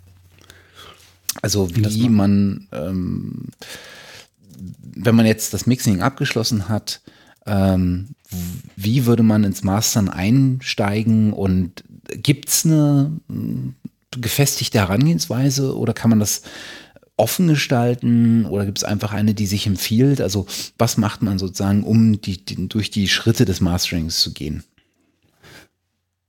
Also ich kann, was ich jetzt mal mache, ist meine persönliche Arbeitsweise. Ja. Ähm. Ich bin gespannt, die, wie die von meiner, die ich mir jetzt drauf geschafft habe, abweicht. Ähm, das hängt, also das kann ich jetzt nur, auf, das hat jetzt wirklich keinen Anspruch, richtig zu sein. Wobei man, wie gesagt, sagen muss, da es vieles auch so einen Kreativanteil hat, gibt es eh kein richtig und falsch. Ja, es gibt dann halt natürlich so ein, was will man dann erreichen? Ähm, und da muss man halt auch danach gucken. Also ich würde persönlich sagen, okay, gut, ich habe jetzt den Mix da und höre mir den wirklich mal an. Mhm. Von vorn bis hinten. so klar, ne, ich habe jetzt die, die Mischung da und am nächsten Tag mit frischen Ohren und vielleicht irgendwo anderen Studios, kommt immer so drauf an, was man ja auch macht. Oder zumindest höre ich mir den komplett mal clean an. So. Und dann würde ich persönlich anfangen zu sagen, gut, ich ziehe mir jetzt ein E Q rein und höre mal rein, ob es irgendwelche Sachen gibt, die trotzdem störend sind, die überbetont sind. Also ich würde erstmal so ein bisschen anfangen, klinisch nochmal zu schauen, ob ich da was putzen muss, ob man noch was ändern muss. Klar kann man das also noch im Mix ändern, aber ich hatte das, weil ich mit der Natalien damals im Studio halt auch viel war, habe mir in Berlin irgendeinen Song gemacht und den habe ich dann mitgebracht und im Studio angehört und dann habe ich gedacht, oh, da ist ja noch eine Ecke. Und da noch bei Frequenz bla bla bla, paar D B, zwei D B oder drei drunter gezogen, da war es schon besser. Ja, da was auch dadurch, dass wir jetzt auf der Summe arbeiten, ähm, dadurch kommen kann, dass sich Frequenzen der äh, unterschiedlicher Instrumente einfach überlagern und dadurch so, so Frequenzspitzen hervorrufen oder sowas. Oder genau. Resonanzen oder sowas. Das kann wirklich passieren. Also äh, tollster Fall halt immer, ne? du, du mischst jetzt irgendwas in deinem Projekt, hast die Gitarren zum Beispiel, hast die nur auf Solo gestellt, ne? Und dann machst du so, und dann denkst du, oh, jetzt klingt die schön, machst Solo raus und das klingt total eine Grütze im Gesamtmix. Ähm, weil ich da Frequenzen mit anderen überlagern und das matschig wird und so. Ja. Gleich das Problem auch, wenn du die ganze Zeit nur unter Kopfhörern arbeitest. Ja. Na, also bei den Kopfhörern haben wir diesen Effekt nie, dass sich Frequenzen überlagern, weil links und rechts gehen direkt in, ins Ohr rein. Ja. Und wir setzen das ja im Kopf dann wieder zusammen. Und das äh, beim Boxen klingt das dann halt ganz anders. Ja. Oder weil man, ähm, weil man gern auch Anfänger wiederum, äh, habe ich es am eigenen Leib erfahren, ähm, gern auch vergisst, äh, dass man äh, die Instrumente und die Spuren ja auch in so einem Stereobild verteilen kann. Ne? Also ja. Man muss nicht alles in der Mitte lassen. Ganz im Gegenteil. Ne? Also du kannst ja tatsächlich auch in dem Stereobild ähm, hast du ja die Möglichkeit, die Instrumente auch wie in einem Raum zu platzieren, sodass sie äh, so ein bisschen die Wirkung haben, als wärest du tatsächlich der Zuschauer in dem Raum mit den Instrumenten und mit der Band. Und das, das vergessen, glaube ich, auch viele, ähm, oder das ist vielen Anfängern nicht bewusst. Mir war es am Anfang gar nicht bewusst, wie groß der Effekt sein kann, äh, den, den, äh, den man erzielen kann, wenn man einfach die Instrumente verteilt und nicht alles in der Mitte lässt, sondern die Stimme in der Mitte lässt und die, die Gitarren und die Drums und so weiter dann einfach äh, ein bisschen verteilt. Und das, das, wenn man das nicht macht, dann kann das auch dir schnell im, im Mix einfach so, die Mitte ist halt ultra voll und keines dieser Instrumente hat wirklich Platz, um sich auszubreiten und alles versucht irgendwie miteinander in Konkurrenz zu treten und dann wird es schnell überlagert und matschig und, und sowas. Genau, das ist so. Also mir passiert es ja auch manchmal, dass, dass äh, ich dann immer äh, noch da sitze und da sind halt Pausen auch wichtig, dass man irgendwas arbeitet und denkt, ah, irgendwas funktioniert doch nie. Und am nächsten Tag pen, pennst du das einfach nach links und das ist kein Problem mehr. Da, wenn das geht. Na, also ja. Ich würde jetzt nicht die Bassdrum ganz nach links pennen, das ist irgendwie doof. Aber äh, da hat man so viel Platz. Und einfach mal zu schauen, hey, wie kann ich das im Mix verteilen? Komplett. Ja. Um, oder ich lasse es wandern. Oder, und, und da behebt man ganz viele Probleme vielleicht schon. Ja. Also auch mit Dynamik und so, weil natürlich ist die Dynamik eine andere, wenn ich das, ich habe wieder lautstärkemäßig auch mehr Platz, dann, also dann, Panning ist eine, vielleicht die unterschätzte Sache, wenn man eine Mischung macht, finde ich. Glaube ich auch, glaube ich auch. Gerade auch äh, in Zusammenarbeit mit, ähm, oder im Zusammenwirken mit sowas wie Mitten-Seiten-Betonung und sowas. Also da einfach da ein bisschen mit, mit diesem Stereobild zu spielen. Das finde ich, das finde ich wirklich, also das war so, so ein, so ein Aha-Moment, ähm, als ich so das erste Mal wirklich einen guten Mix gehört habe und mal darauf geachtet habe, wo die Instrumente hingepannt sind und dann mal durch die Effekte gegangen bin und mir angeguckt habe, sind da irgendwo Effekte äh, verwendet, die das Stereobild äh, bearbeiten, also so Enhancer oder he- heißen ja von unterschiedlichen Herstellern auch unterschiedlich, die sozusagen dazu da sind, einfach ähm, das eine Spur äh, einfach breiter in den Raum zu, äh, zu drücken. Und da kann man wirklich coole Sachen mitmachen. Also sowohl den, den von, von der Soundfärbung her, als auch tatsächlich einfach von, von diesem Aufräumfaktor her. Auf jeden Fall. Um vielleicht mal ähm, zurückzukommen. Wie gesagt, ich würde nochmal so ein klinisches EQing machen. Also als Bereinigungstool sozusagen. Als Bereinigung nochmal wirklich hören. Mhm. Ah, ist da noch was? Ist da irgendwas noch Störendes? Da, damit würde ich erstmal anfangen. Also keine Betonung, das können wir alles später machen. Ja. Das können wir auch im zweiten Schritt schon machen. Erstmal so ein klinisches EQing. Ich um, vermute mal, du nutzt dazu sowas wie den Pro-Q von FabFilter oder den Cambridge E Q? Genau, ich habe also ich habe selber den Pro-Q zwei von FabFilter. Mhm. Und der ist fantastisch, weil er total vielseitig einsetzbar ist. Ja. Sehr, sehr sauber ja. klingt. Und du kannst dann, den habe ich jetzt nie offen, aber du hast ganz, ganz schmale Bänder ziehen und so viele du willst. Und wenn das ist wirklich so total neutral vom Klang her. Den nutze ich für sowas. Sowieso, FabFilter. Das ist eine schöne Sache. Auf jeden Fall. Auf, haben, wir, haben wir schon öfter. Haben wir schon ganz oft irgendwie gesagt. Äh, das sind so welche die sonst halt noch echt gut geht, ist von Universal Audio, der Cambridge E Q. Der ist halt wirklich, mhm. ähm, der hat eine ganz andere Herangehensweise als der, als der Pro-Q von, von FabFilter. Er ist halt sehr viel klinischer, ne? Also da kannst du halt wirklich äh, die auch extrem schmalbandig arbeiten. Und es gibt noch einen. Und den Equilibrium von D M G Audio ist, glaube ich, auch so einer, der. Ah, den kenne ich nie. Der, der äh, sich, oder warte mal, nicht Equilibrium, die haben verschiedene E Qs. Und äh, Equilibrium ist so einer der gängigen, dann gibt es noch Equality, ist, glaube ich, so der, äh, der, einer von denen. Also Equilibrium ist, glaube ich, der umfangreichste, eher so auf Mastering getrimmt, wobei kein reiner Mastering-E Q. Und dann gibt es den E-Quick, das ist der so ein, so ein, so ein eher so ein schmalbandiger, geht so ein bisschen Richtung ähm, Pro-Q von FabFilter, so von der Funktionsweise und von der Bedienweise vor allen Dingen, vom, vom User-Interface. Und dann gibt es den äh, Equality, der also universal einsetzbar ist. Und es gibt noch von WaveLab den. Es gibt von? den WaveLab. WaveLab. Gibt es den, Moment, muss ich auch mal nachsuchen. Ja, genau, heißt, es gibt, äh, gibt einen sehr schmalbandigen E Q auch dort. Der äh, Besonderheit bei dem, da kann man die äh, oktavierten Harmonien dazu schalten.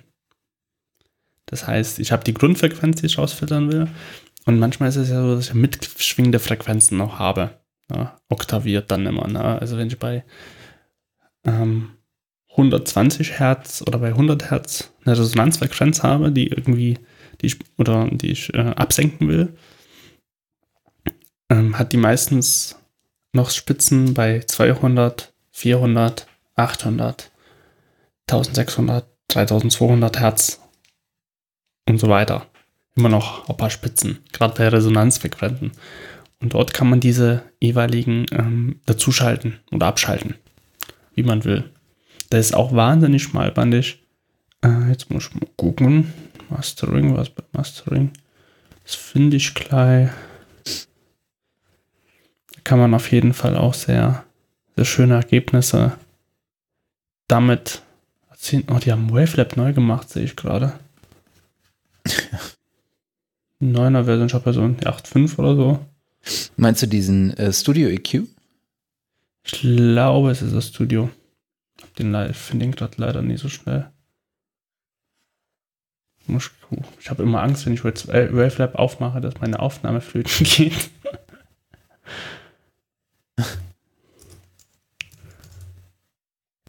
Ich wag's mal. Ich mach den jetzt mal auf. Oh Gott. Möglichkeit, live dabei werden.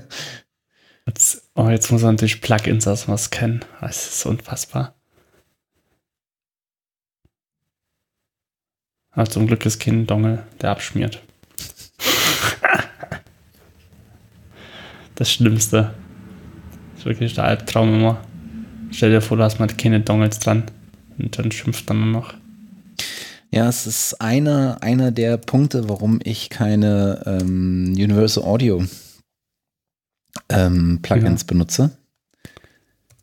Gut so. Und äh, beispielsweise auch nicht die Vengeance Mastering Suite, die ja auch durchaus äh, bekannt ist. Gerade so, ja. weil sie diverse Stereo-Tools äh, dabei hat. Ja, das stimmt. Aber das ist halt immer so ein, so ein Problem auch manchmal. Auf, ja. Mit diesen ganzen Dongle-Quatsch-Geschichte. Also es ist echt schlimm. So, und jetzt? Was ist jetzt? So nennt man es nie. Hm. Also auf jeden Fall gibt es da eine E Q. Sehr schön gelöst. Der, äh, den man sich angucken sollte, das ist, glaube ich, der Studio-Kurs. Ein sehr, oder ein anderer, sehr schmalbandiger E Q. Ähm, guckt euch den mal an. Und ja, das kann man auf jeden, den kann man auch sehr, sehr gut lösen, um klinisch äh, Sachen zu beheben. Okay. Was ich gleich nachmachen würde, nachdem wir klinisch waren, sind wir mal kreativ und gestalterisch. Und ich würde dann mir überlegen, okay, ich brauche da noch ein paar Höhen, damit es schön seidig wirkt. Oder sehr, ähm, oder da muss noch ein bisschen Bass rein oder sowas. Das hat mal der Busy gesagt, der Sascha Busy Bühren, auch ein bekannter Mastering-Ingenieur in Deutschland, dass er da früher immer so ganz viel Bass reingedreht hat, irgendwie zehn Dezibel mindestens, zum Beispiel, um halt äh, Wärme reinzukriegen in den Mix. Also solche Sachen, die vielleicht auch ein so ein bisschen fehlen, wo man sagt, boah, das muss aber noch wärmer klingen, wärmer klingen, kann man jetzt assoziieren, wie man möchte, nach, mit Bass zum Beispiel. Oder ich brauche ähm, Luft, das heißt, ich drehe halt ähm, Höhen mit rein. Und da gibt es natürlich ganz, ganz viele E Qs, die man nutzen kann. Je nach Effekt zum Beispiel, die, die gut klingen, sollte man, kann man dann verwenden dafür. Auf jeden Fall. Also da. Auch da bietet sich tatsächlich äh, wieder der, der, der FabFilter an. Der okay. Cambridge an der Stelle, glaube ich, gar nicht so sehr. Beispielsweise, oder, aber der, der äh, FabFilter Pro-Q zwei ist wirklich so, ein, so eine Allzweckwaffe, habe ich das Gefühl. Ja, Be- beziehungsweise kann man sogar sagen, man könnte jetzt sagen, ich habe nur den E Q und habe keinen anderen. Also da würde man wahnsinnig weiter mitkommen. Weil wenn man weiß, was man tut, braucht man jetzt nie einen ganzen Plugin-Garten. Ja. So, da reichen ein paar gute Werkzeuge und das, das klappt dann auch. Klar gibt es natürlich den einen oder anderen E Q, dann den einen anderen Kompressor, der vielleicht irgendwie in einem Spezialfall mehr kann. Ja. Aber gerade was im täglichen Gebrauch braucht man ganz viele universelle Sachen. Ja. Die man ganz oft nutzen kann. Und da eignet sich der E Q auf jeden Fall von FabFilter dazu. Ja. Einer der, äh, einer der E Qs, die, ähm, die, die tatsächlich da beim, insbesondere beim Master, glaube ich, zum Einsatz kommen, den, dem ich auch durchaus was abgewinnen kann.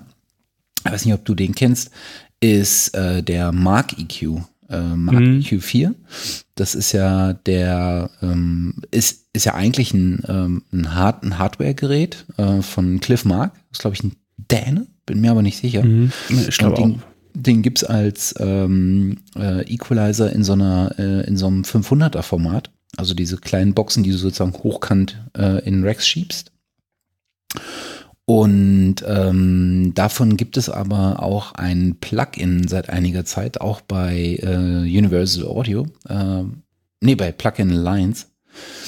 Ähm, und der kommt halt genau unter anderem mit, äh, den, den, mit der Bänderauswahl, die sich einfach für Mastering extrem gut eignet. Unter anderem mit so einem Airband, ne? Also dieses luftige, diese Obertöne ähm, noch mit reinzubringen, nach oben hin, das sozusagen zu öffnen. Ähm, das kann der, glaube ich, ganz, ganz außerordentlich gut, wenn er nicht sogar dafür gemacht ist. Und ähm, da ist auch, Um, um genau diese Assoziationen jedes Mal technisch übertragen zu müssen, na, ich will mehr Luft haben, du hast den Regler, der das macht. Ja, genau. Das ist also, also das ist auch so ein bisschen bildlich gedacht, was, äh, was sehr schön ist, weil, weil am Ende geht es ja halt auch darum, wenn man diesen Feinschliff halt vornimmt, na, du willst ja eine gewisse Vorstellung erfüllen, die man dann so hat, ähm, und die ist ja nicht unbedingt technisch. Ne? Also technisch sind ein paar Vorgaben, die man als haben muss, ne? Klar. Aber es geht ja vor allen Dingen um diese kreative Vorstellung, wie soll das klingen?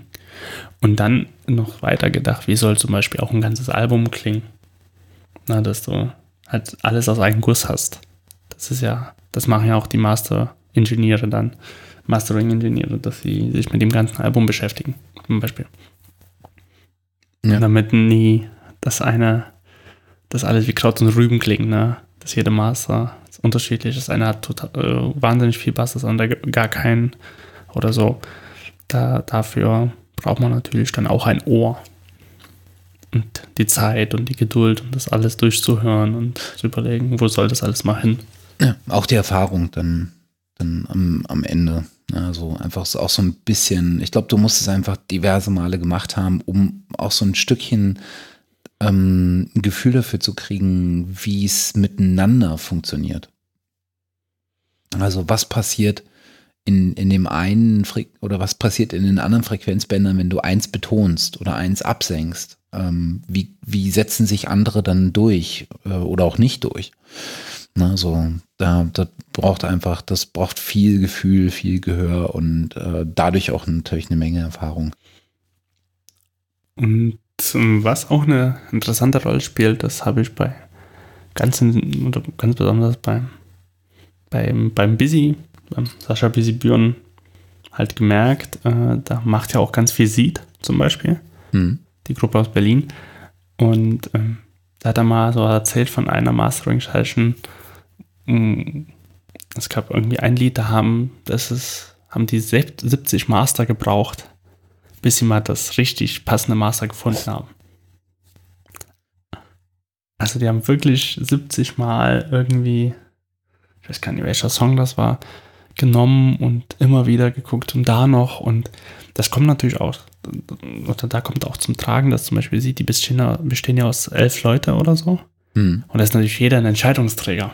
Ja? Mhm. Und jeder sagt ja, und da mal alle glücklich zu machen. Ja.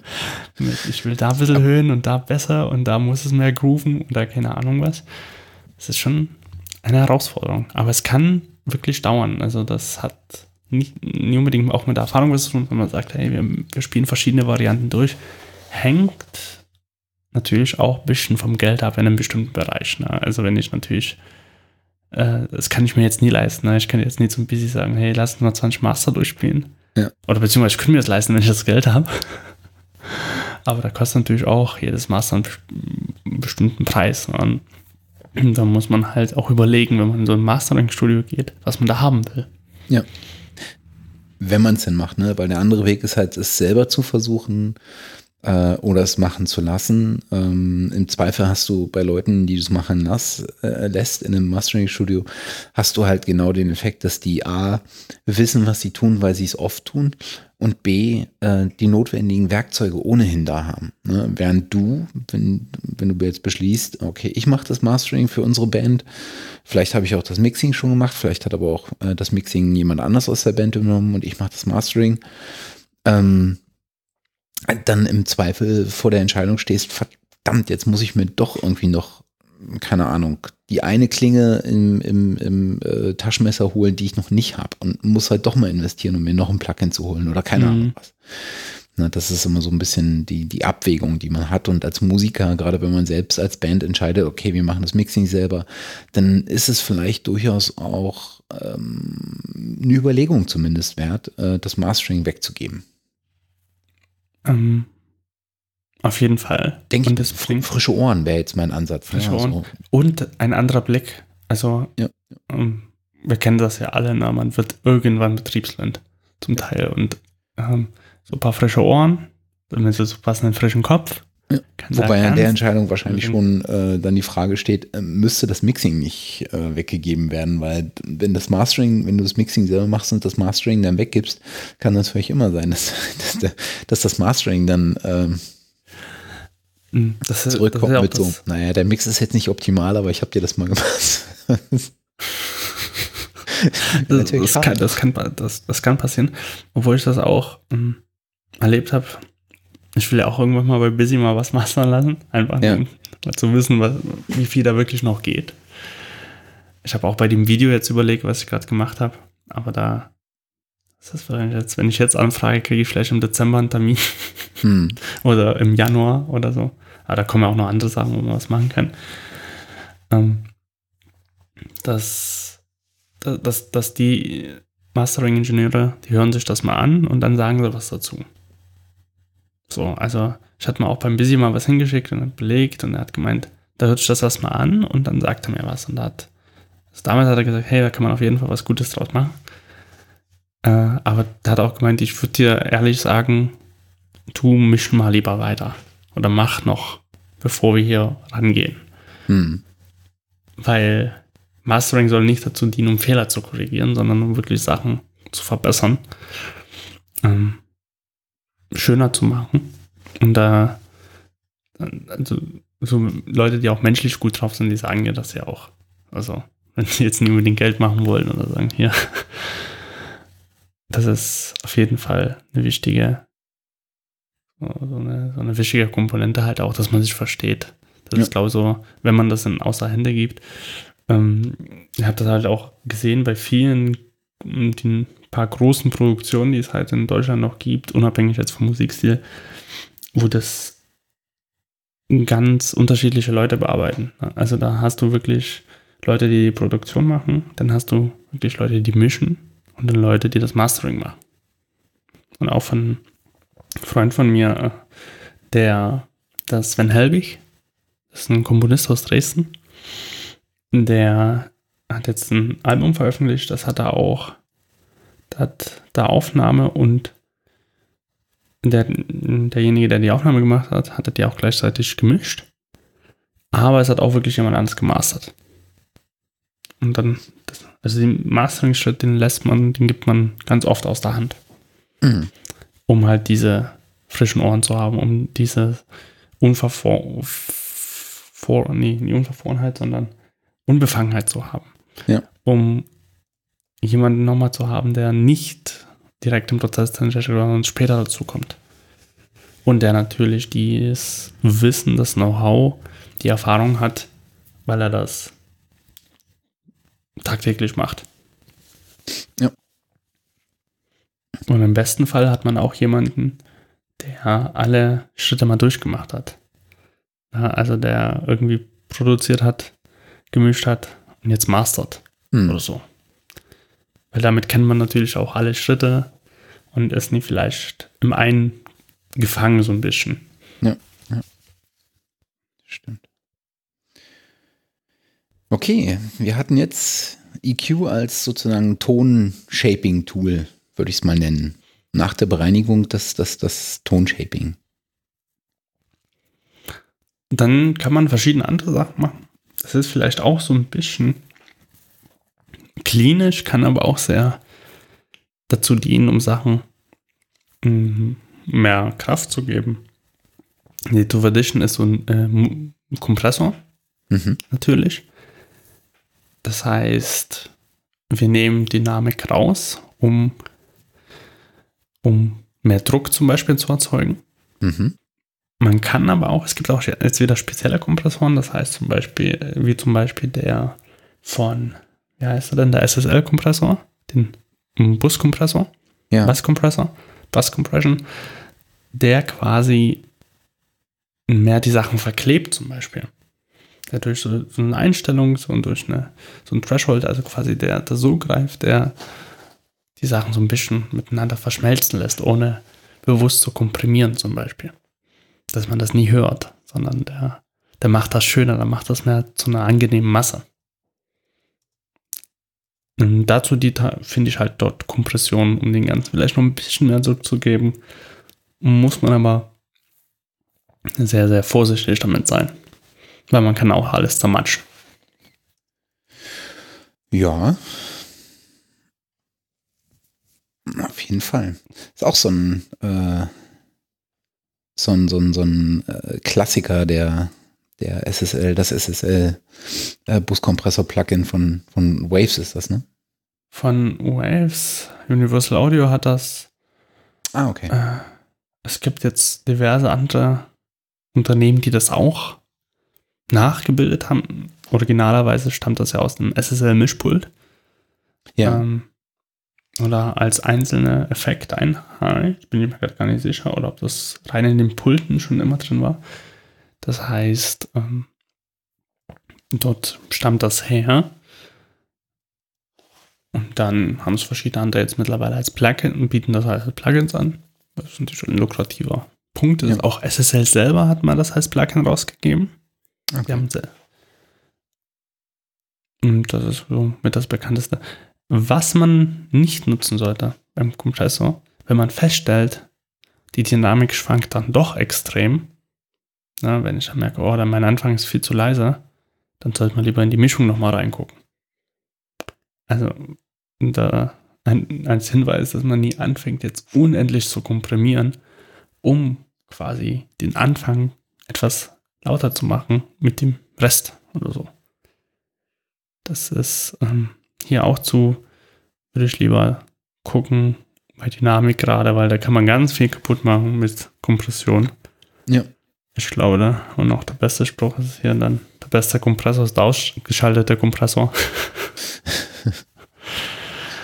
Weil da kann man, mit E Q, finde ich, kann man nicht so viel kaputt machen wie mit dem Kompressor, wenn man die Dynamik zermatscht. Und da sollte man halt ein bisschen gucken, hören, besser gesagt.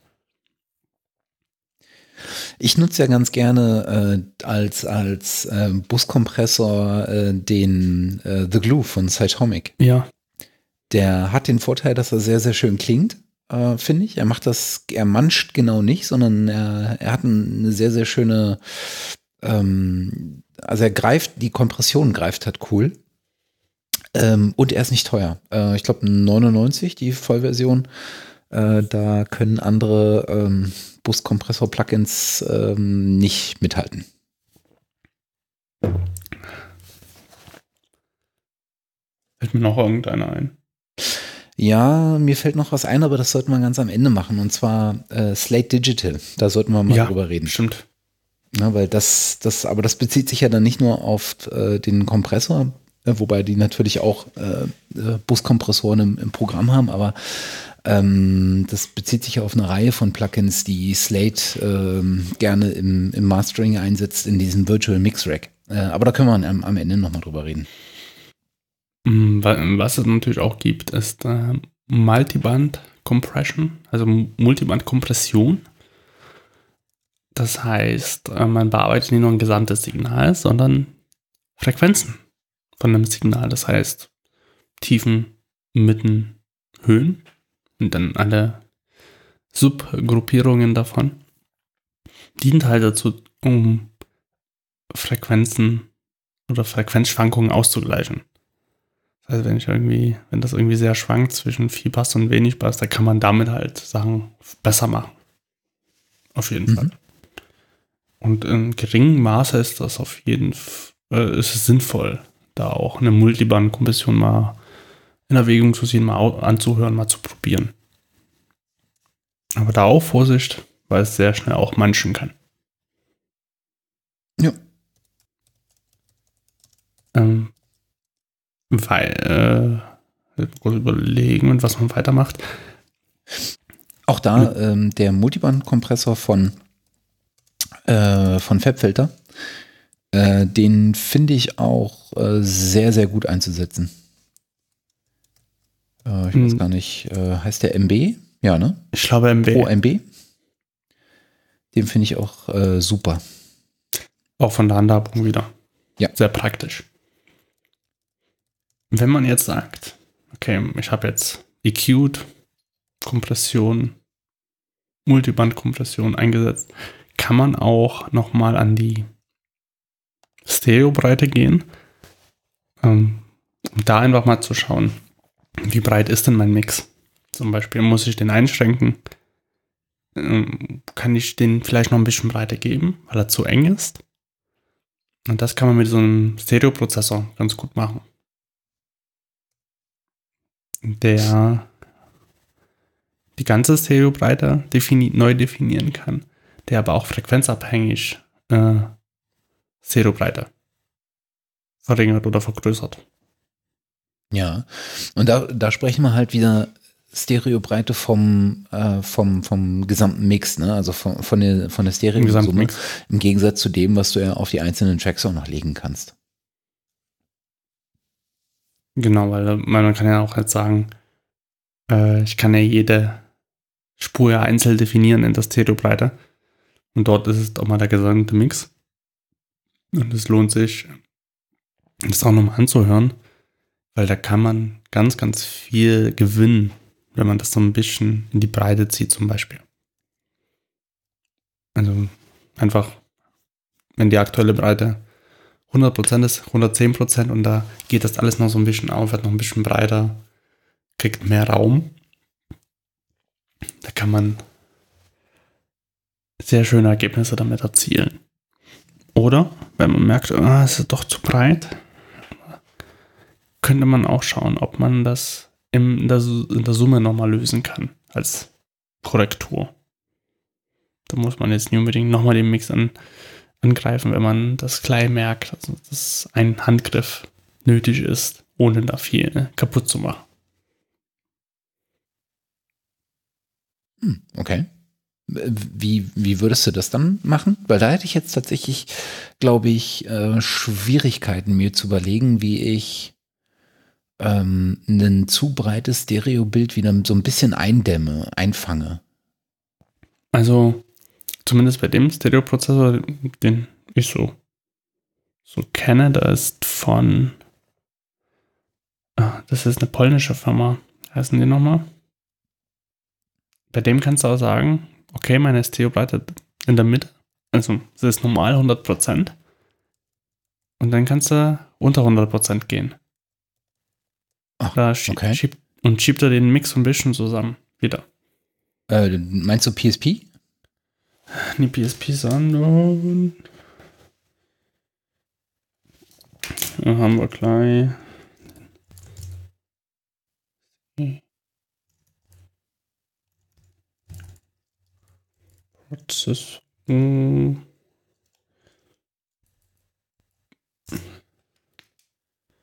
Wie heißt er denn? Hier der M-Stereo-Prozessor von Melda Productions.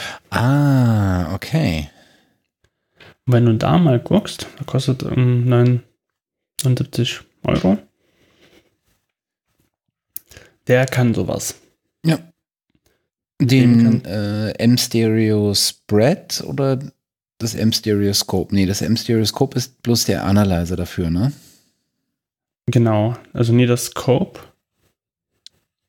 sondern der Spread. Den M-Stereo Prozessor heißt er. Oh. Heißt da direkt, okay. Da hast du auch so Mitte, Seite und sowas. Solch abgefahrenes Zeug.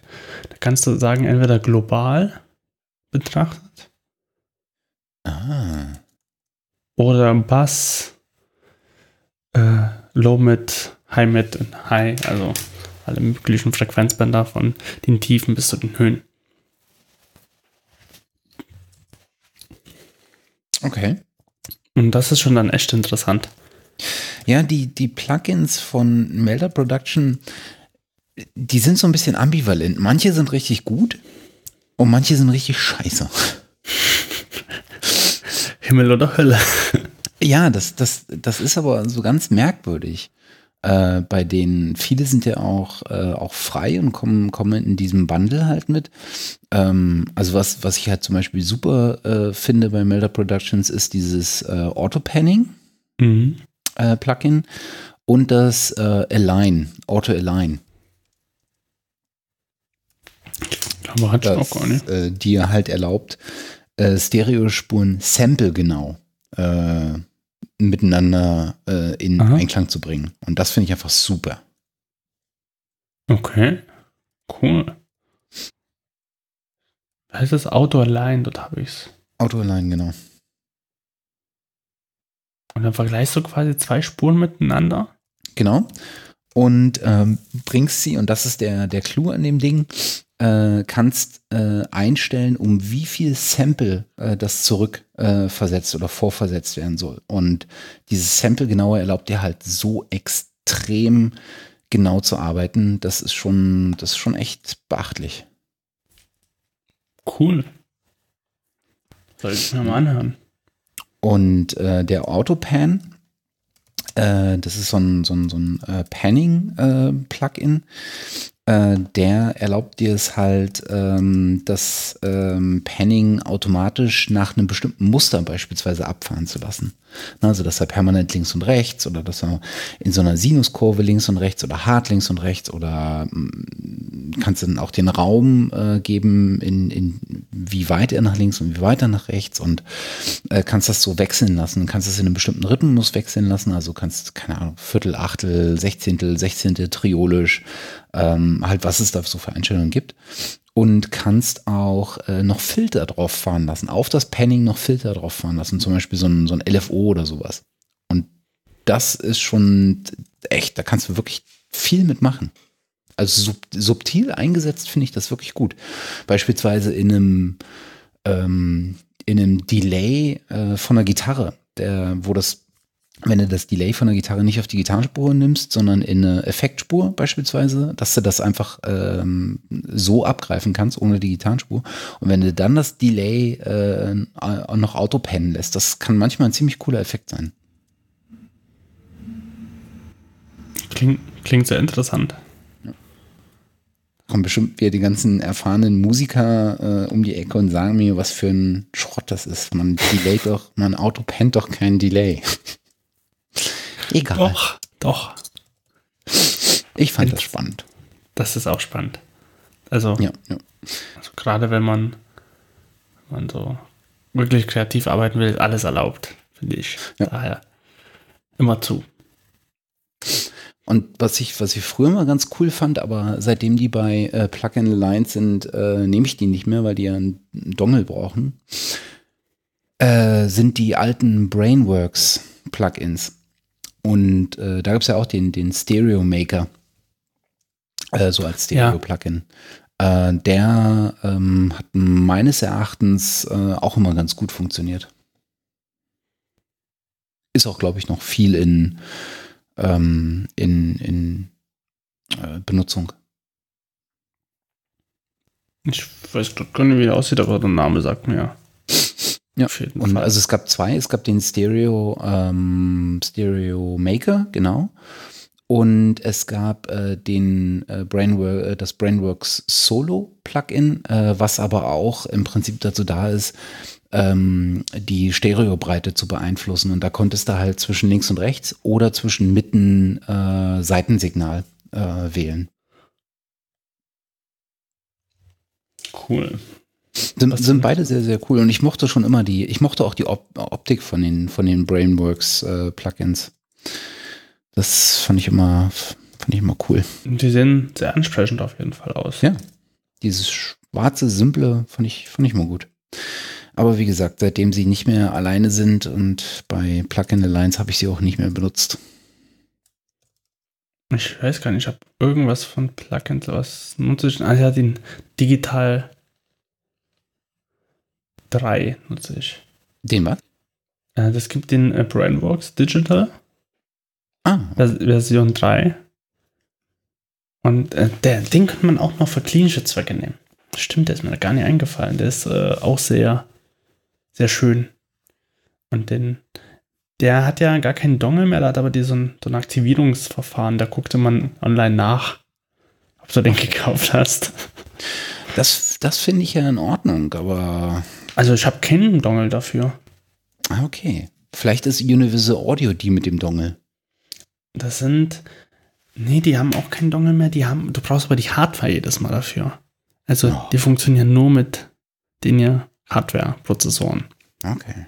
Ja, vielleicht muss ich mir äh, Plugin Alliance nochmal angucken.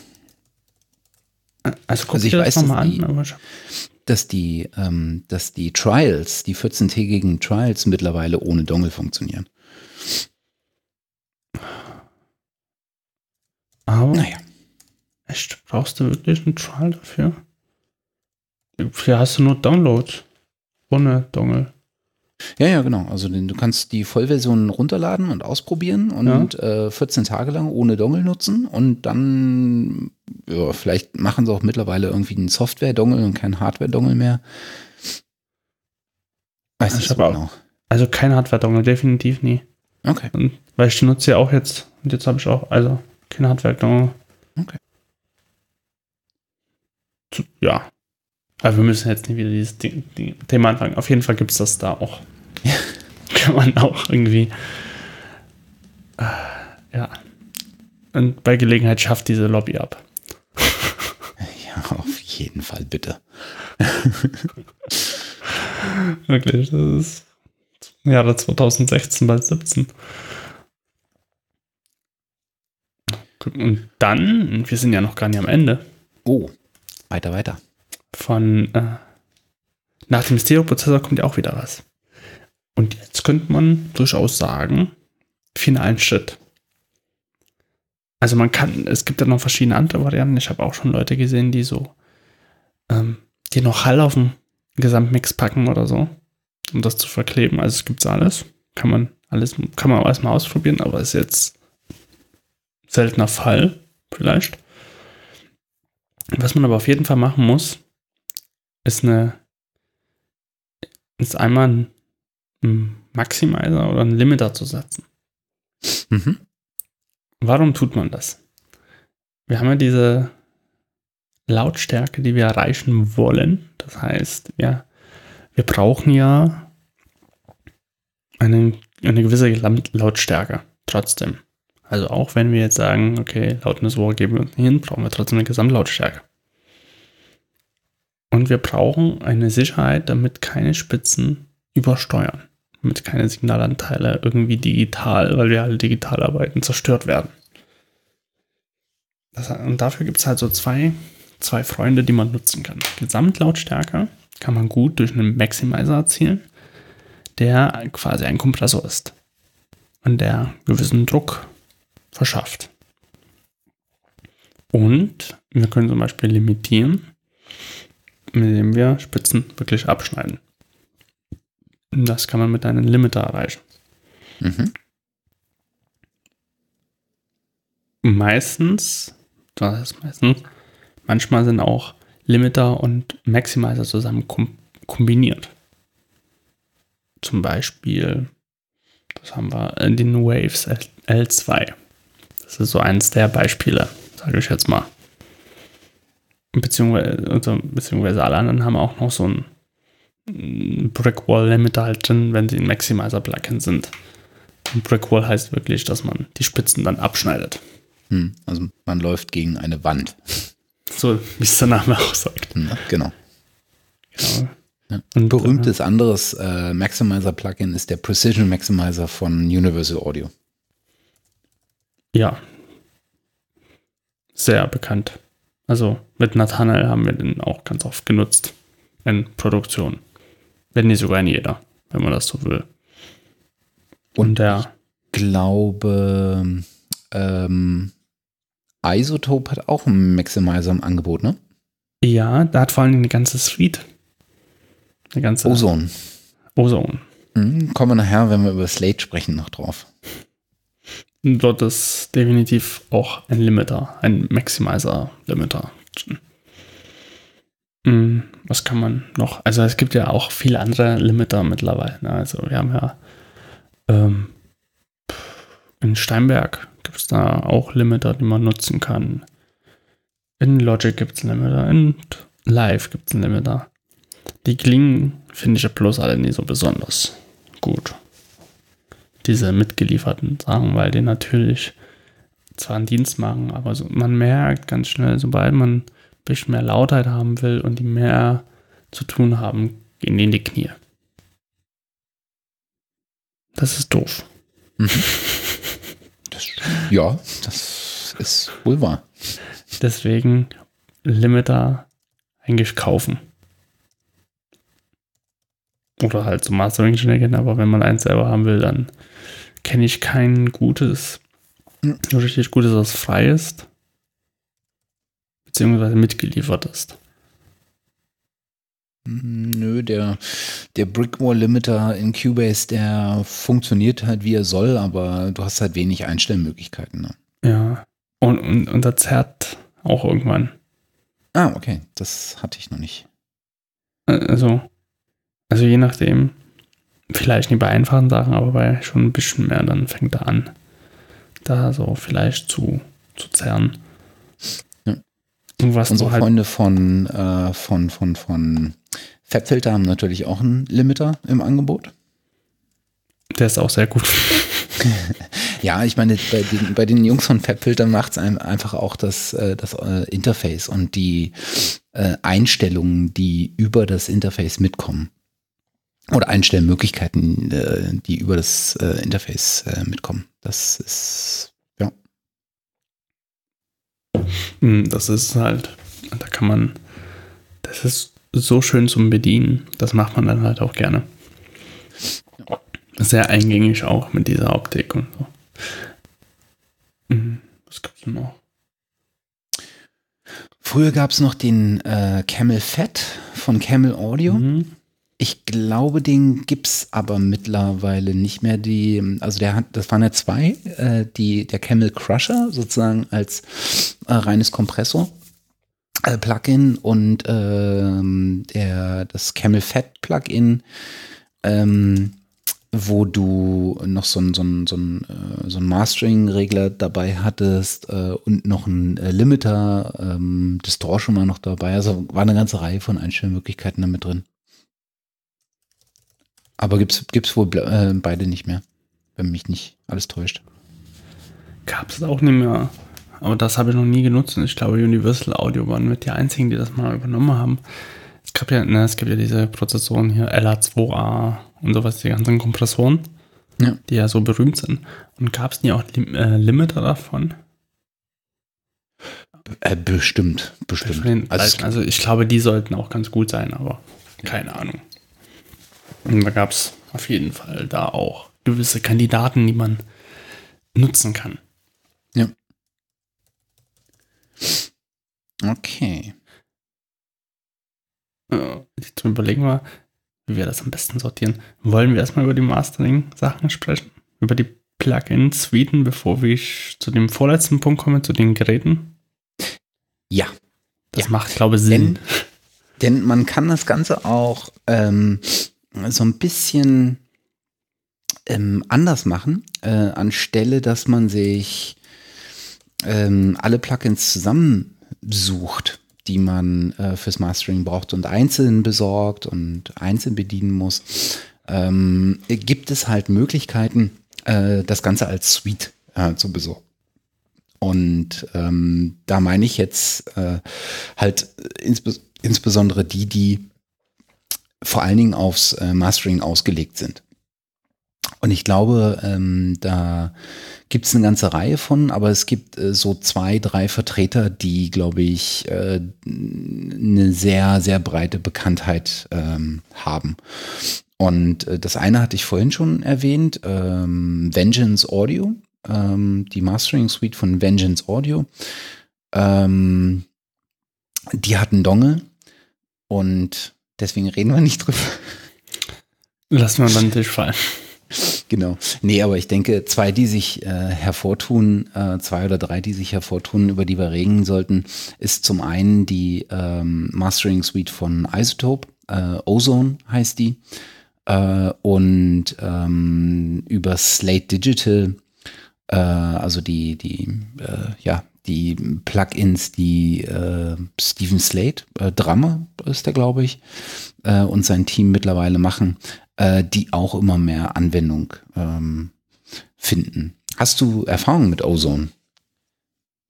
Muss ich passen, ganz ehrlich. Ich habe mir mal überlegt, ob man sich das mal ähm, zulegt. Mhm. Ich habe es mal angetestet, das war sehr gut. Habe das aber nicht da, beziehungsweise auch nicht ausgiebig getestet über Wochen oder so. Es liegt vielleicht auch daran, dass ich da nicht so oft mastere, wie, also nicht im tagtäglichen Gebrauch zumindest. Ja. Deswegen das für mich jetzt noch klar der Grund war, sechshundert Euro auszugeben. Ja, das stimmt. Also was halt, äh, was halt, ähm, obwohl, ich sehe gerade, es, es äh, ist gar nicht mehr so viel. Ozone hm? sieben kostet im normalen Preis hundertsechsundachtzig Dollar. Echt? Ja, und die Advanced-Version äh, kostet auch nur noch in Anführungsstrichen äh, dreihundertvierundsiebzig. Oh, der ist schon also, gegangen. Ähm, Ozone äh, kommt halt mit so einem äh, mit so einem Bundle an Mastering-Tools, äh, die man sehr, sehr gut nutzen kann. Darin unter anderem eine Maximizer, ein äh, dynamischer E Q, äh, ein Vintage-Limiter ähm, und vieles, vieles mehr. Äh, Vintage-Kompressor, ein Tape. Äh, Emulator. Ähm, haben wir, glaube ich, noch vergessen. Ähm, Stimmt. Tape ist halt so eine Geschichte, um nochmal einen eigenen Sound drauf zu machen. Also was da emuliert wird, ist sozusagen das, äh, das äh, aufs Band spielen oder vom Band spielen aus einer Tape-Maschine. Äh, Und viele dieser, dieser Tape-Maschinen bringen halt einen ganz eigenen Sound mit. Und ähm, den kann man über so ein, über so ein Tape-Plugin emulieren. Gibt es auch eine ganze Reihe von. Klingt dann halt irgendwie organischer. Ähm, stellenweise wärmer wahrscheinlich. Ähm, rauschiger. Rauschiger, ja. Also nicht mehr so klinisch, ne? Nicht mehr so digital. Das ist ja auch das meist, äh, das größte Problem vielleicht, ja, was man in der digitalen Welt hat. Man wünscht sich das Alte zurück. Früher hat man immer auf Bandmaschinen aufgenommen, geschnitten, mh, exportiert, beziehungsweise ausgespielt. Und man hatte immer diesen warmen Sound, der so berühmt-berüchtigt war.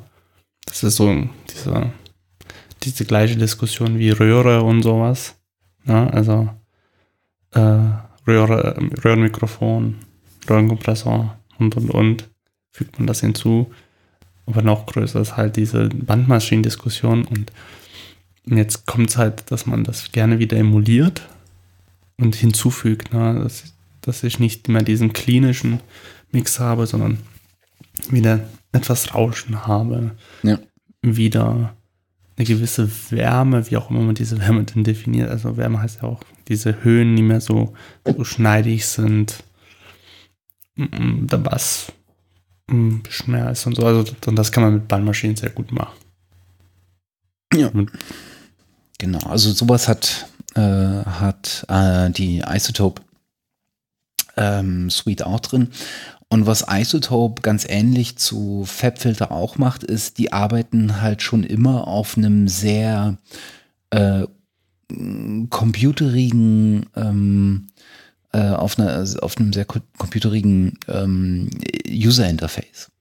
Also die haben nie versucht, oder zumindest seitdem ich sie kenne, nie versucht, damit irgendwie äh, alte Hardware abbilden zu wollen, weil sie das halt auch nicht vorhatten. Das war ja nicht das Nachgebaute von irgendwas. Und ähm, daher haben sie auch so ein, so ein, so ein sehr modernen, ähm, ähm, sehr modernes äh, Ansehen. Und ich weiß gar nicht, ob äh, in Ozone sieben auch diese Repair-Tools drin sind oder ob das eine eigene Suite ist.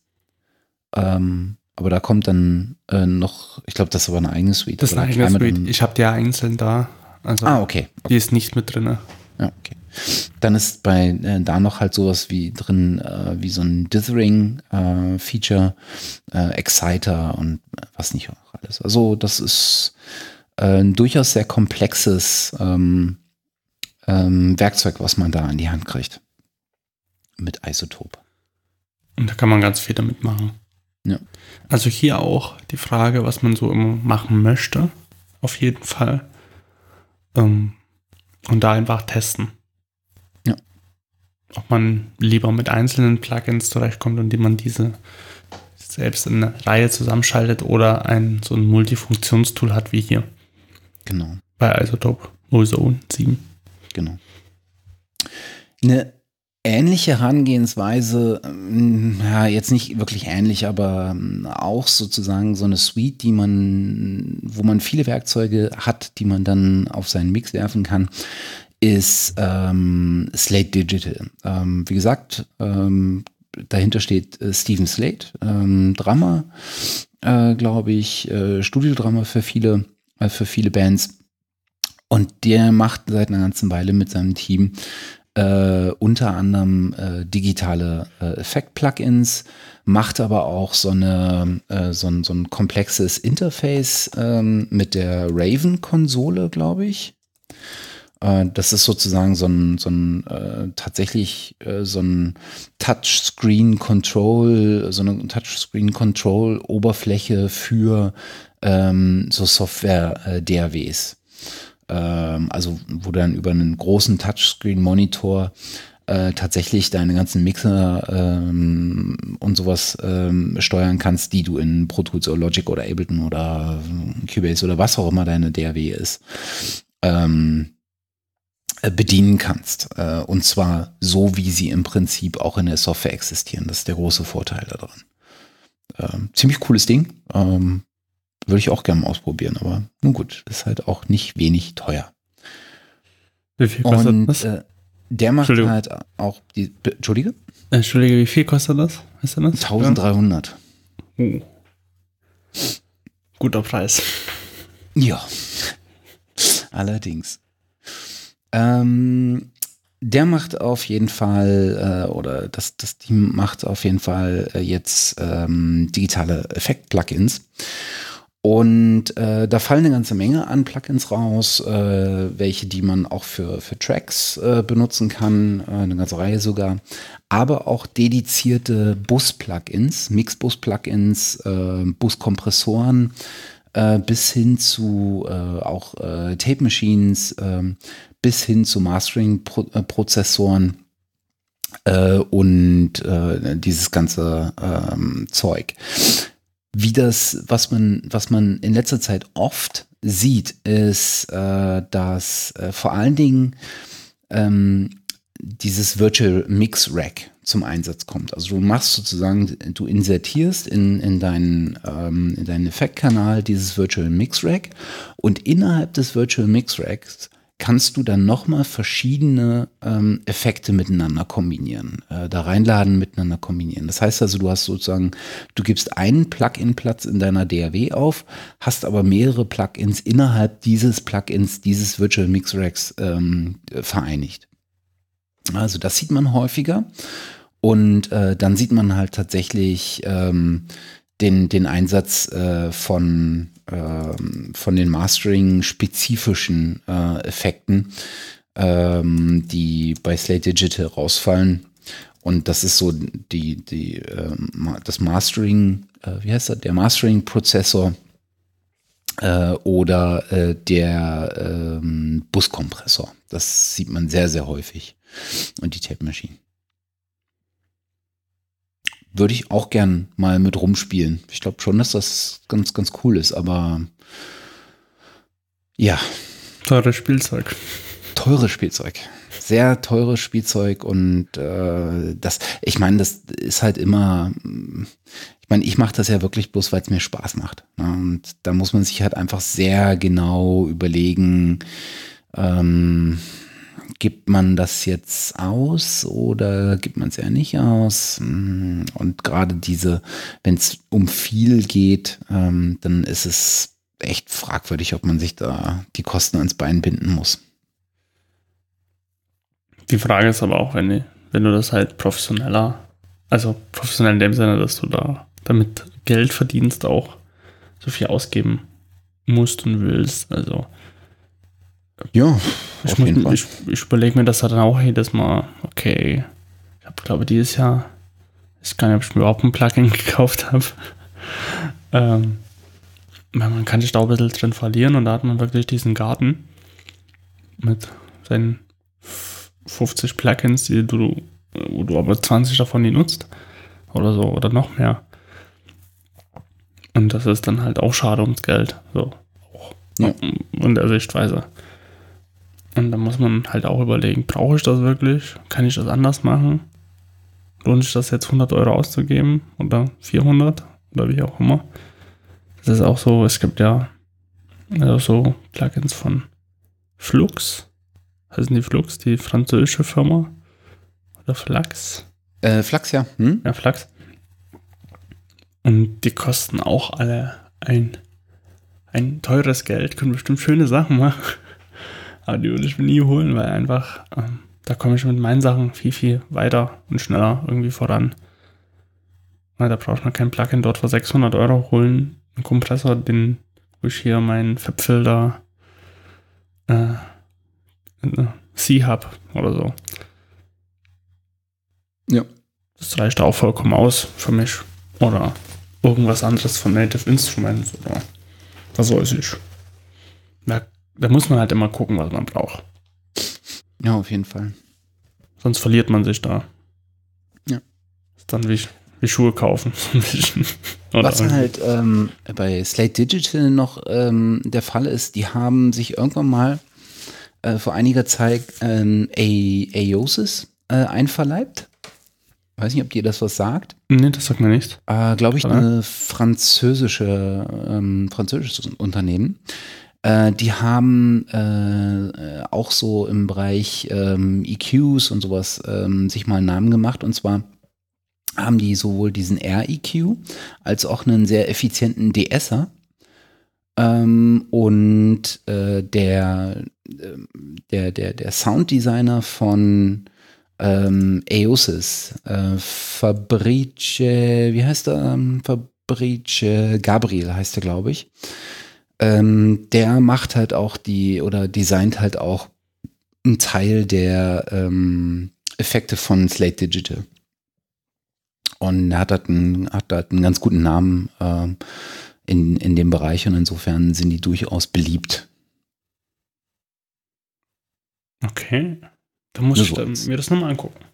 Nur so als nice to, nice to, nice to know. Genau. Auf jeden, auf jeden, ähm, ja, und das, das. Ach, Entschuldigung. Ja? Ja? Ja, nee, sag ruhig. Du hast angefangen. Was mir äh, darüber hinaus noch ähm, einfällt, ist sozusagen, ich sag's mal vorsichtig, die Amateurklasse dessen. So habe ich nämlich angefangen. Ähm, und zwar mit dem äh, Easy Mix äh, Tool von Toontrack. Äh, Toontrack ist ein schwedisches Unternehmen, wenn ich mich nicht täusche. Äh, und die machen eine ganze Reihe von ähm, sehr einfach anwendbaren äh, Plugins, die sowohl V S T-Instrumente sind. Ähm, da ist zum Beispiel der Easy Drummer äh, oder auch der Superior Drummer mittlerweile. Ähm, sicherlich einigen Begriff, also ähm, virtuelle äh, Drum-Instrumente, die halt mit einer sehr, sehr breiten ähm, Varianz von unterschiedlichen Schlagzeugsets und Playing-Styles und sowas äh, daherkommen und mit einem sehr coolen, äh, schön funktionierenden, äh, vorgefertigten Samples, äh, die du sehr cool auswählen kannst, ähm, entweder nach bestimmten Rhythmusen oder du kannst selbst ein Tempo eintappen und dann gibt er dir passende Sachen. Du kannst äh, Bundles dazuladen, die ein bestimmtes ähm, Thema haben, also Progressive Drums zum Beispiel und so weiter und so fort. Ähm, Easy Keys ähm, ist auch ähm, ein sehr schönes ähm, halt Piano, ähm, Klavier, ähm, virtuelles Instrument äh, von Toontrack, ähm, was ich auch ganz gerne nutze, weil du, weil da auch beispielsweise sehr cool eingebaut ist, äh, wie der Quinten, äh, wie du den Quintenzirkel nutzen kannst, ähm, und, um sozusagen passende Noten an der Stelle zu finden, wenn, wenn du das halt nicht nach Gehör kannst und das, da fe- mir fehlt es da halt immer am, am Gehör. Ich habe halt wenig Vermögen, das ähm, von selber auf der Klaviatur hinzukriegen. Und da ist das einfach auch ein schönes Instrument, um zu lernen.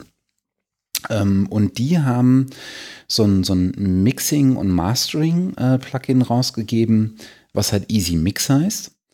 Und äh, das hat eine ganze Reihe von, äh, von Dingen äh, beinhaltet. Das zum einen äh, Sets für äh, Instrumente, Saiteninstrumente, also beispielsweise ähm, so Metal-Sounds für äh, Gitarre, die kommen dann mit einem bestimmten Verstärkermodell und einem bestimmten Kompressor obendrauf oder ähnliches. Und dann hast du so, ähm, kannst du, das Ganze geht über Presets, ähm, und dann gibt es hier eine ganze Reihe von Mixing-Presets äh, und auch eine ganze Reihe von Mastering-Presets. Äh, da kommen einige ab, ab Werk in der Standardvariante sozusagen, wenn du das kaufst.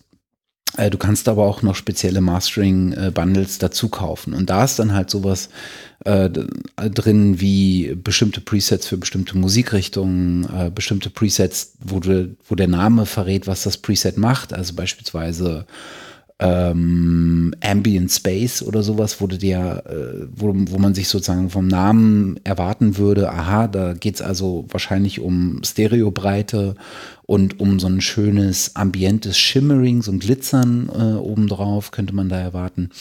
Und in der Regel hast du, du wählst das Preset aus und er zeigt dir auf der rechten Seite, was alles für, äh, für Effekte da zum Tragen kommen, also ob ein Kompressor, ein Limiter dabei ist, ähm, ein Maximizer, ein Equalizer, sonst was. Und du hast in der Regel zwei bis drei äh, Knobs, so Drehknöpfe, äh, die bestimmte äh, Charakteristiken adressieren. Und damit steuerst du halt nicht ähm, eine bestimmte Funktion, sondern du shapest sozusagen bestimmte Charakteristiken und die äh, beeinflussen mehrere Funktionen. Ne? Also wenn du bei bei Ambient Space jetzt sagst, okay, ich möchte den Space erweitern, dann hast du dir halt einen, einen Knopf für Ambient, einen Knopf für Space. Ist jetzt ein Beispiel, gibt es glaube ich gar nicht das Preset. Und wenn du am Space drehst, dann wirkt sich das halt wahrscheinlich auf Delay aus, genauso wie es sich auswirkt auf einen E Q in den höheren Bändern. So, weißt du, was ich meine? Ich kann mir das vorstellen, auf jeden Fall. Schön diplomatisch ausgedrückt. Ähm, und da gibt es halt eine ganze, ganze Reihe an, äh, an, an Presets, die sozusagen auf Knopfdruck so ein Mastering für dich vornehmen ähm, und das, das schon mal klingen lassen. Der Vorteil ist, dass du halt nicht wirklich viel Ahnung benutzt und deswegen sage ich, damit habe ich angefangen, weil es für mich war es sozusagen, okay, ich muss jetzt einfach mal ein bisschen so ein paar Presets durchspielen und mal gucken, was mir daran gefällt. Und dann von da aus bin ich dann losgegangen und habe geguckt, okay, was ist in diesem Preset drin, was beeinflusst das alles und was müsste ich eigentlich machen, wenn ich das einzeln selber äh, arrangieren wollen würde. Und dafür, dafür war das für mich ein echt gutes, ähm, echt gute Investition, ähm, weil darüber habe ich mir sozusagen auch den Rest erschlossen, durch welche Plugins man das sonst beeinflussen könnte oder was man sonst vornehmen könnte oder müsste, um, um das zu erreichen. Was Der Nachteil ist ganz klar, dass du halt äh, definitiv keine Feineinstellung daran äh, vornehmen kannst. Was ich äh, vielleicht auch so ein bisschen einreite in dieser Funktionsweise, in dieser Funktionsart, ähm, sind so Plugins vielleicht wie diese Maserati-Plugins von Waves. Oh, auf jeden Fall, ja. Die, äh, das sind halt Plugins, die sind jetzt nicht klassisch aufgebaut wie, das ist ein E Q, das ist ein Kompressor, das ist irgendwas anderem, sondern die sind zum Beispiel danach gerichtet, wie ein Instrument klingen soll. Zum Beispiel gibt es ja den Bass, das Bass-Plugin, das Vocal-Plugin, das Crew-Plugin, wo du dort zum Beispiel auch einen Master-Channel hast, der halt dann sagt, gut, hier ist eine Kompression, ein Regler, hier äh, sind Höheneinträgler, Dynamik, keine Ahnung, was jetzt noch so alles drauf war. Und die schaffen so einen, schnell einen Gesamtsound. Und da ja. ist noch ein Limiter drin, glaube auch. Und der formt das auf eine, auch auf eine ähnliche Funktionsweise, wo man sagt, okay, gut, das ist quasi... Man hat ein paar wenige Regler, aber die führen manchmal zu echt einem schnellen, guten Ergebnis. Ja, die selber den Sound verarbeiten und man nur so ein paar Feinjustierung vielleicht macht. Ja, ähnliche Plugins wären sowas wie der OneKnob und äh, der dieses Greg Wells Tone-Centric, auch von Waves, beide. Ne, die auch so einen einen Knopf haben, der aber viele Parameter beeinflusst. Und die sind auch sehr, sehr gut. Ähm, nicht nur für Leute, die anfangen, sondern halt auch die Leute, die schnell arbeiten müssen. Manchmal hat man vielleicht nicht die Zeit, irgendwie viel zu überlegen und fünf Versionen auszuprobieren. Da eignet sich halt auch mal diesen Maserati Group Channel da drauf zu knallen, ein bisschen links und rechts zu drehen und schon hat man sein Ergebnis, sage ich ja. mal zu neunzig Prozent. Und dann tut man noch ein paar andere Sachen noch irgendwie drauf, aber so an sich kann man da ja. ganz schnell auch mal einen Mix, äh, so ein Mastering auch machen.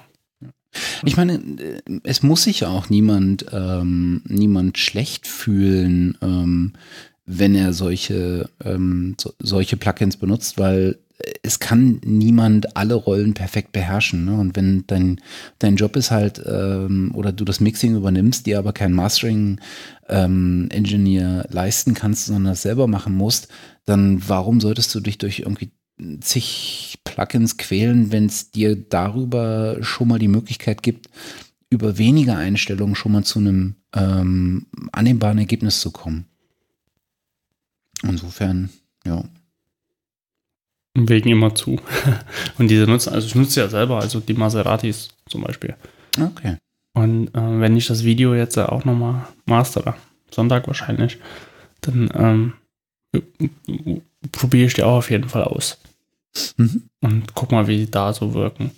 Und versuche da vielleicht was zu formen oder nehmen was anderes. Das hängt halt wirklich davon so ein bisschen ab. Und die hat Toni Masiati selber irgendwie erfunden, wie die es klingen sollen.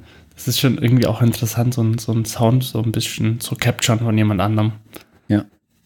Und ob das so dann passend ist. Und das sind ja nur irgendwie drei von den fünf insgesamt, die es da gibt. Da kann man sich auch auf der Wave-Seite die einfach mal angucken und herunterladen und testen. Diesen Maserati, äh, Maserati äh, Group Processor Plugin, das sieht aber ganz cool aus. Also jetzt nicht im, im Sinne von Aussehen, sondern ähm, das ist auch gar nicht so teuer und gibt dir halt genau diese, was du sagst, so auf die verschiedenen Instrumente zugeschnitten und hat auch so eine Master-Option. Also neunundneunzig Euro kann man nicht meckern. Auf jeden Fall. Also die Janus äh, ist seit zweitausendzwölf. Ich glaube, seit zweitausendzwölf habe ich die da. Da kann man auf jeden Fall coole Sachen damit machen. Ja. Und da Waves keinen Dongle mehr hat, also die haben nur noch so einen Software-Dongle. Ja. Das kann, das kann man ja schon kann nicht mehr als Dongle bezeichnen, was gut ist. Ja, also das ist, das ist super. Das ist genau der richtige Weg. Die sind ich habe allgemein das Gefühl, ja. dass Waves ähm, in letzter Zeit deutlich freundlicher geworden ist, was auch Preise und sowas angeht. Ne? Also A, haben die permanent Sale von irgendwas. Ähm, ne? Und ich gucke gerade auf die Seite, jetzt ist gerade dieser Manny American äh, mhm. Reverb ähm, im Sale für neunundzwanzig Dollar. Da kannst du echt nicht meckern, ein Plugin für neunundzwanzig Dollar. Und dann haben sie auch diese äh, dreißig Prozent äh, äh, Vergünstigung, wenn du das zweite Plugin kaufst, fünfunddreißig Prozent, wenn du das dritte, vierzig Prozent, wenn du das vierte und so weiter. Dieses Modell, was, was FabFilter auch hat. Und es gibt natürlich ganz viel oder ganz viele andere Produkte mittlerweile. Ne? Man, man ja. weiß, waren die ersten, die damit angefangen haben. Ja. Und da gab es natürlich nicht viel. Ne? Dann war hier das Waves Gold Bundle das größte, was es je gab. Ja. Und, ähm, mit, ja. und mittlerweile, mittlerweile ist es anders. Unfassbar viel. Und halt auch diese Signature Series, ne? Also äh, hier so ein äh, Sheps äh, dreiundsiebzig äh, E Q von Andrew Sheps oder äh, den, den, äh, das Butchwick Vocals, also der, der Produzent und Gitarrist ist er, glaube ich, von ähm, Garbage äh, Butchwick. Ähm, und d- davon gibt es halt einen Haufen, ne? C L A, äh, Chris Lord Algie, mhm. äh, die ganzen Sachen, die äh, Kramer Mastertapes von äh, Eddie Kramer. Äh, also da gibt es echt unfassbar viel. Das ist schon krass. Und vielseitig halt auch. Ja. ja. Also das ist halt ein ganz anderer Ansatz, ähm, nochmal ähm, mit solchen Plugins umzugehen, dass man sagt, hey, wir versuchen da und wir suchen jemanden, der so einen signifikanten Sound geprägt hat und das als Plugin halt umzusetzen, damit das andere auch nutzen können. Ja. Eine sehr interessante persönliche Herangehensweise auch. Auf jeden Fall. Und sie haben diese äh, A P I-Plugins. Ich mag ja A P I. Mhm. Irgendwie finde ich die richtig cool. Die sind super. fünfhundertfünfzig, fünfhundertsechzig. Ähm, ich mag die von der, von der, von der Optik. Äh, ich mag das ähm, Logo auch von A P I, diese beiden Jets, die da so gegeneinander äh, oder miteinander äh, vielmehr unterwegs sind. Wahrscheinlich sind es gar keine Jets, sondern Play-Symbole, sagt mir jetzt irgendjemand. Aber ähm, egal. Und die sind halt bei, ähm, bei, bei Waves erhältlich. Ach ja. Mhm. Gibt schon eine Menge schöne Sachen. Kann man ganz viel schwelgen. Das beste Plugin nützt aber nichts. Und dann, um den Bogen zu unserem letzten Punkt mal ähm, zu schlagen. Oh.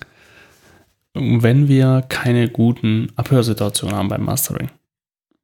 Das heißt, wir müssen uns ja, wir müssen das ja irgendwo abhören. Was wir da so, ver- so zusammenbrauen.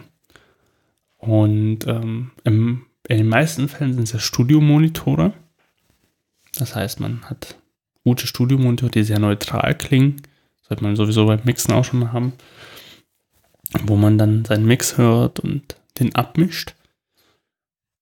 Man kann aber auch und sollte ganz viele andere Geräte auch nutzen. Kopfhörer.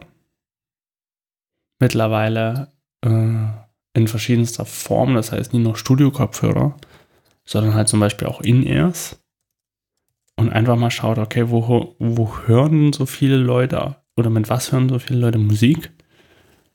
Man sollte auch die einfach mal über den Laptop laufen lassen, mhm. weil ganz viele hören auch mal schnell über den Laptop. Ja. Und da sollte man auch mal gehört haben, wie es da drauf klingt. Aber auch solche Sachen wie im Küchenradio oder sowas. Auch wenn, wenn ich sage, ich will jetzt nie beachten, weil Mono und so kann ich verstehen, mache ich jetzt auch nicht unbedingt. Aber es ist manchmal schon sinnvoll, das auch mal drüber gehört zu haben und zu sehen, was macht denn so ein Gerät damit, mit diesem Sound. Ne? Ob, sind da überhaupt noch besser drin oder nie? Oder muss ich denn vielleicht dann doch im Bass nochmal gucken, dass ich bei zweihundert Hertz da so eine Anhebung habe, damit es auch dort hörbar ist. Mhm. Das sind so, so Sachen, die man mal durchspielen sollte.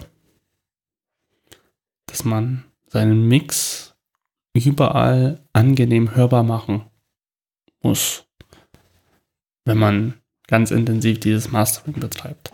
Mhm. Hab ich was nutzt was du für Studiomonitore?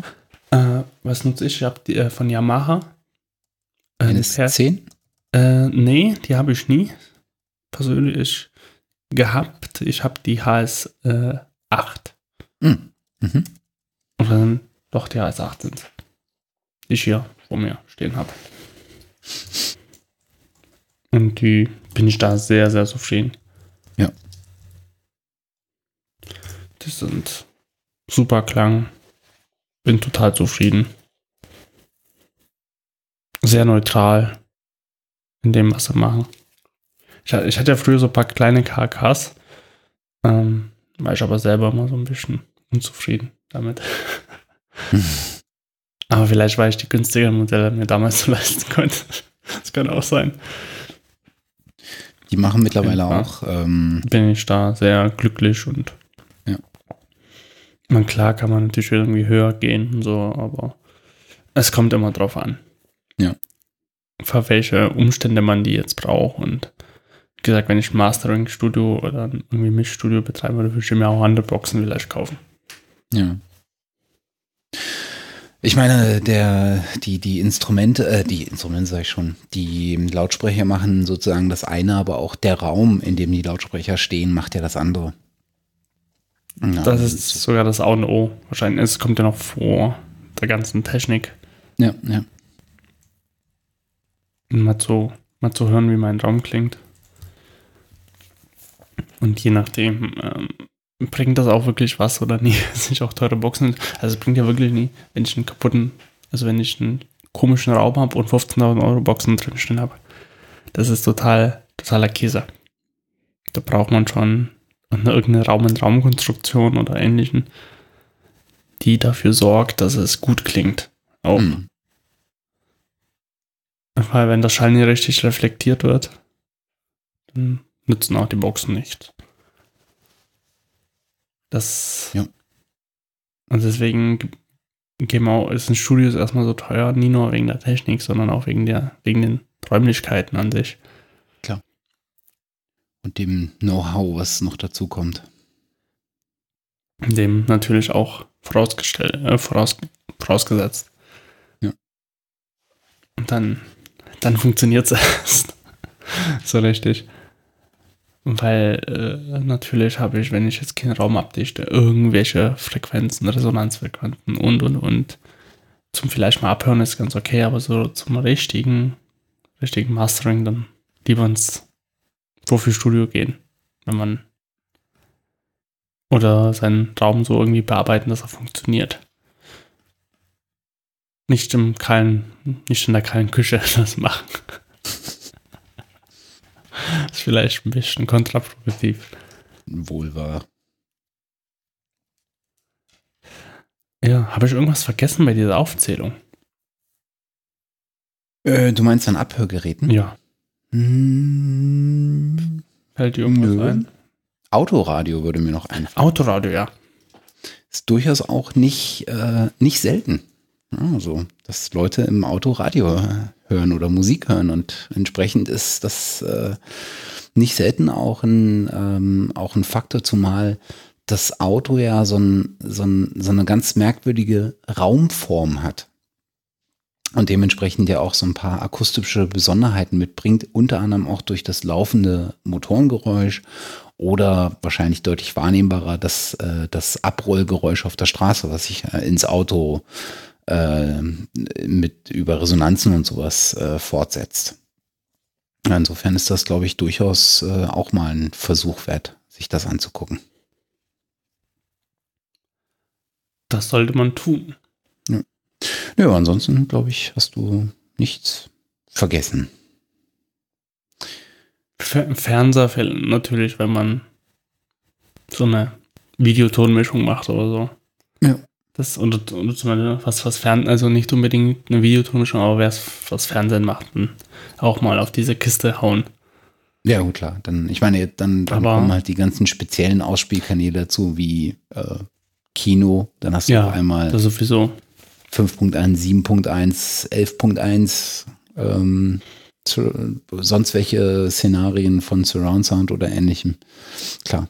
Das ja. muss dann auch ähm, Heimkinoanlage, könnte man auch mm. sagen. Für Musik auch nicht unwichtig. Ja.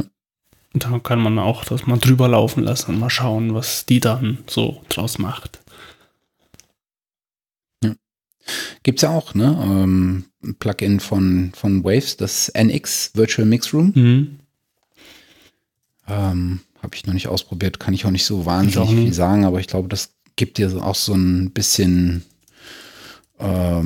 die Möglichkeit, dein, deine Abhörsituation auf bestimmte ähm, Szenarien äh, zu, äh, zu, zu, zu, äh, zu ändern und danach dann zu mixen oder okay, sowas. Ich weiß nicht so ganz genau.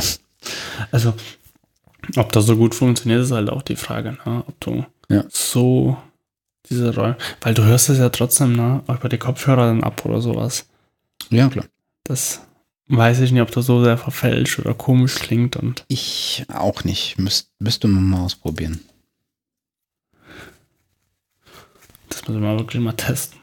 Aber ich glaube, wir haben ich glaube, einen ganz guten um- Rundumschlag jetzt gemacht. Hoffe ja, ich jetzt. Würde, würde, ich, würde ich auch so sagen. Das war äh, ein, ein guter Ritt.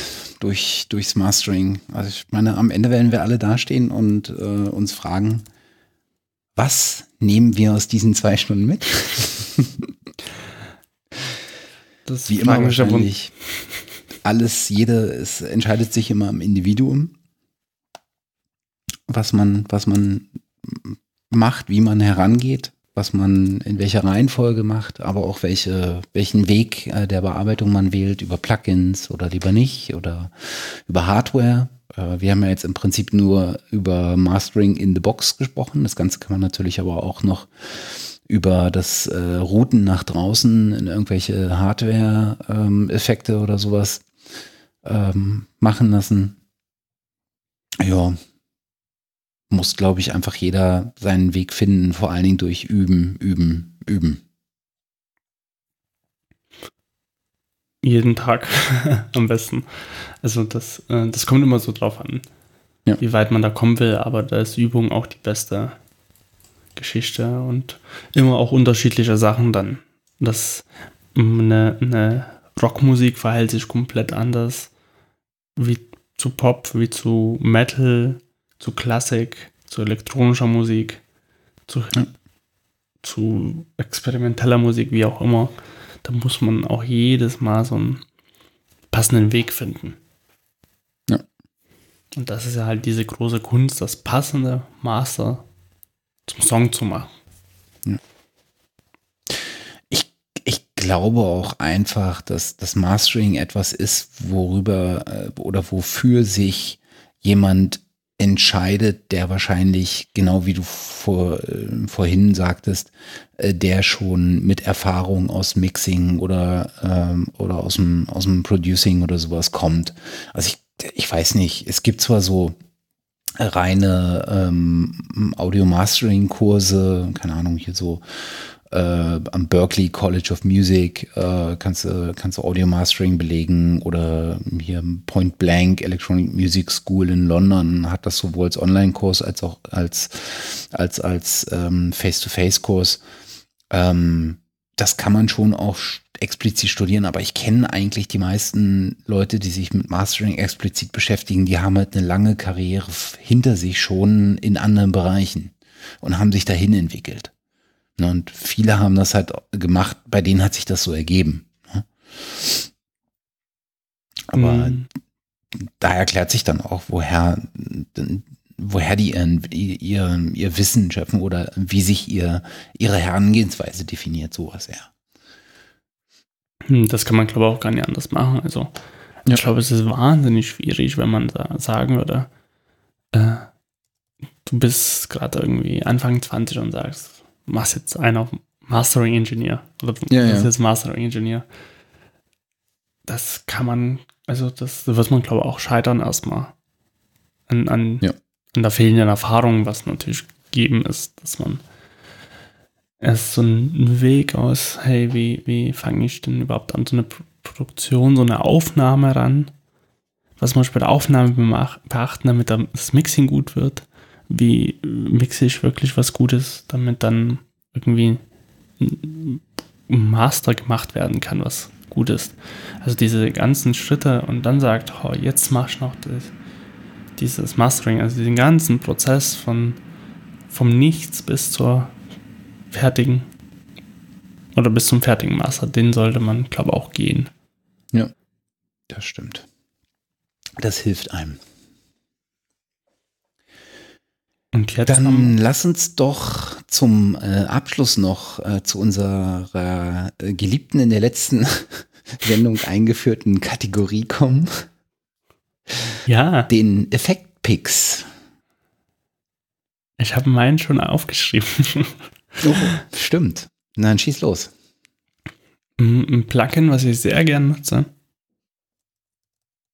ist der Die Replika, der Replika, das Replika-Plugin von Native Instruments. Das ist ein Delay-Plugin, was sehr schöne Delays ähm, zaubert. In allen möglichen Varianten. Von klassisch bis wide, Ping-Pong, diffus, so ein bisschen Vintage. Sehr, sehr schön anzuhören. Ja, das macht, das macht Spaß, das Ding. Ist gut einzustellen. Kostet auch nicht so viel. Ich glaube, neunundvierzig äh, Euro. Ja, neunundvierzig Euro. Und es ist bei der, bei irgendeiner Suite ist es mit drin. Ne? Also bei der Complete definitiv. Bei den aktuellen genau. Modellen. Und ja, sonst kauft man sich das einzeln. Cool. Das ist so mein, mein Pick. Effekt-Pick. Äh, ich hatte auch überlegt, ob ich äh, ein Delay-Plugin nehme. Aber da ich in der letzten Folge schon von ähm, ähm, Echo Boy, war das Echo Boy? Ich weiß nicht. Ähm, nee, ähm, äh, die Plugins von Valhalla äh, D S P ah, ja. vorgestellt hatte, äh, und zwar das Shimmer. Äh, da gibt es nämlich auch ein äh, schönes ähm, Reverb- und Delay-Plugin, aber das wollte ich nicht nehmen. Echo Boy ist so eines der, ähm, der, der Sachen, die jetzt auch noch irgendwie im Raum stehen würden. Ähm, aber ich habe, ich, ich war mir nämlich nicht mehr sicher, hatten wir eigentlich äh, virtuelle Instrumente ausgespro- äh, ausgeschlossen? Nee, oder? Nö. Oder so Sampler oder sowas? Nö, ne? Nö, wir schließen nichts aus. Okay.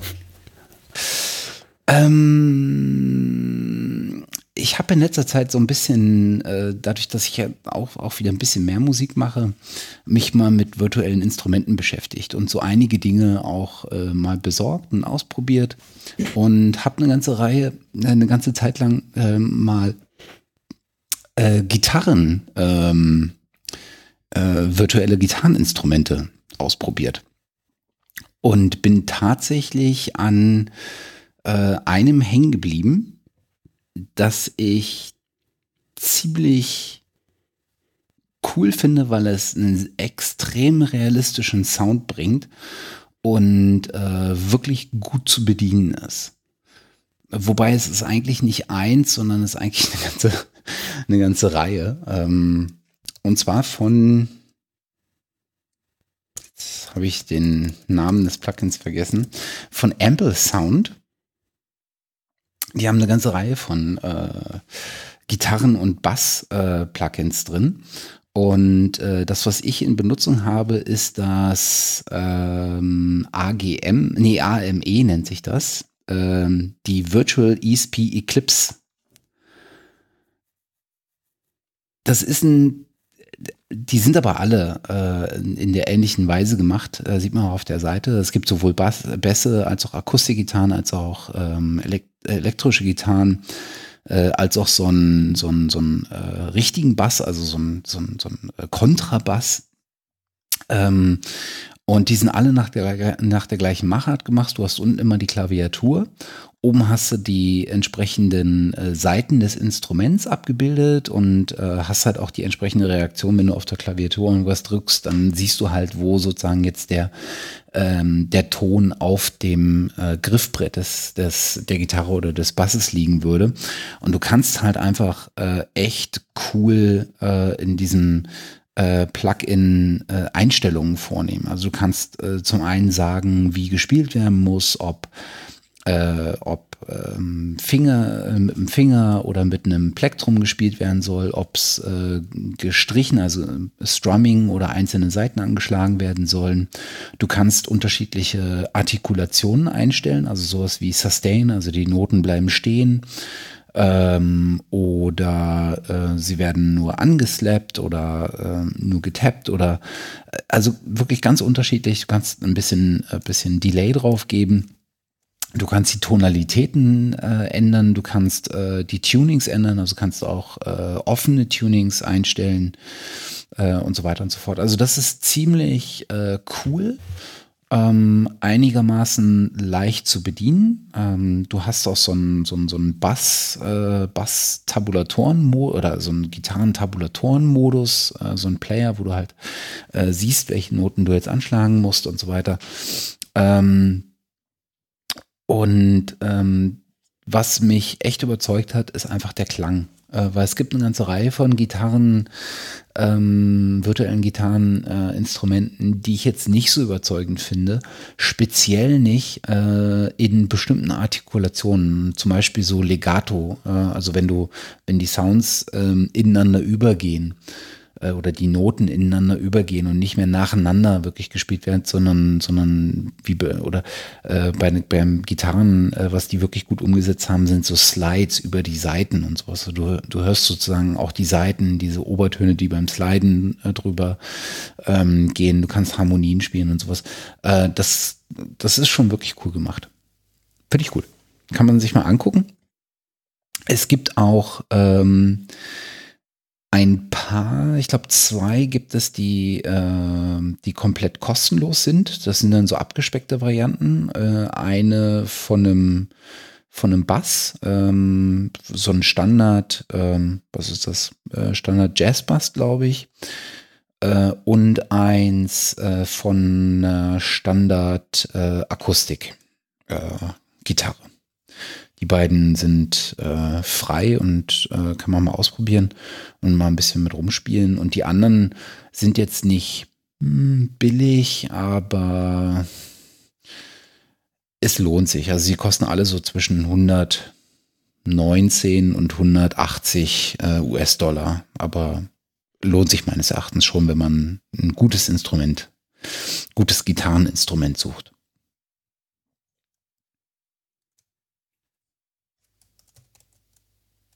Gut. Jo. Das klingt auf jeden Fall interessant. Ich muss mir das auch mal angucken. Schon ja. tun. Weil so das, eine Gitarre braucht man schon mal ab und zu. Ja, ja, das ist ähm, äh, was wollte ich jetzt sagen? Die sind schon ganz, also es gibt so drei, äh, glaube ich, zu denen ich gehen würde. Äh, Ample Sound ist so, ist so der, der äh, Ansprechpartner äh, eins.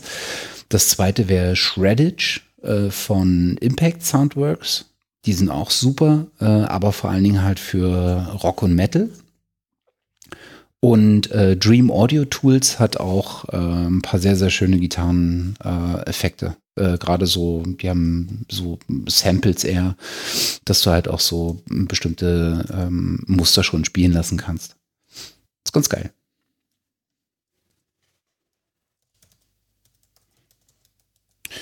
Jo. Was meinst du? Hauen wir mal den Deckel drauf? Ich glaube, ich habe nochmal jetzt, bin nochmal durchgegangen. Um, aber ich glaube, wir haben einen ganz guten Überblick geschafft. Ja, glaube ich. Glaube ich auch. Über dieses doch ähm, schwierige oder schwierige Thema. Ja, es ist, äh, es ist nicht so einfach.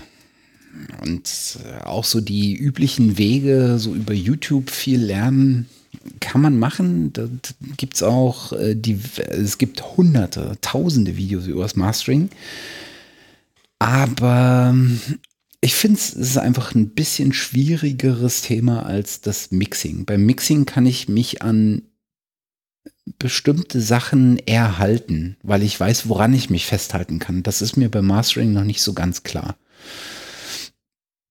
Oder noch nicht so ganz klar gewesen. Also, aber ich finde die Herangehensweise beispielsweise gut, äh, die, die du heute äh, hattest, sozusagen E Q nochmal als Bereinigung, E Q als, als Tonshaping ähm, und dann, äh, dann Compression und am Ende ähm, das, das äh, sowas wie äh, Maximizing und Limiting. Äh, ich glaube, das ist eine ganz nachvollziehbare Kette.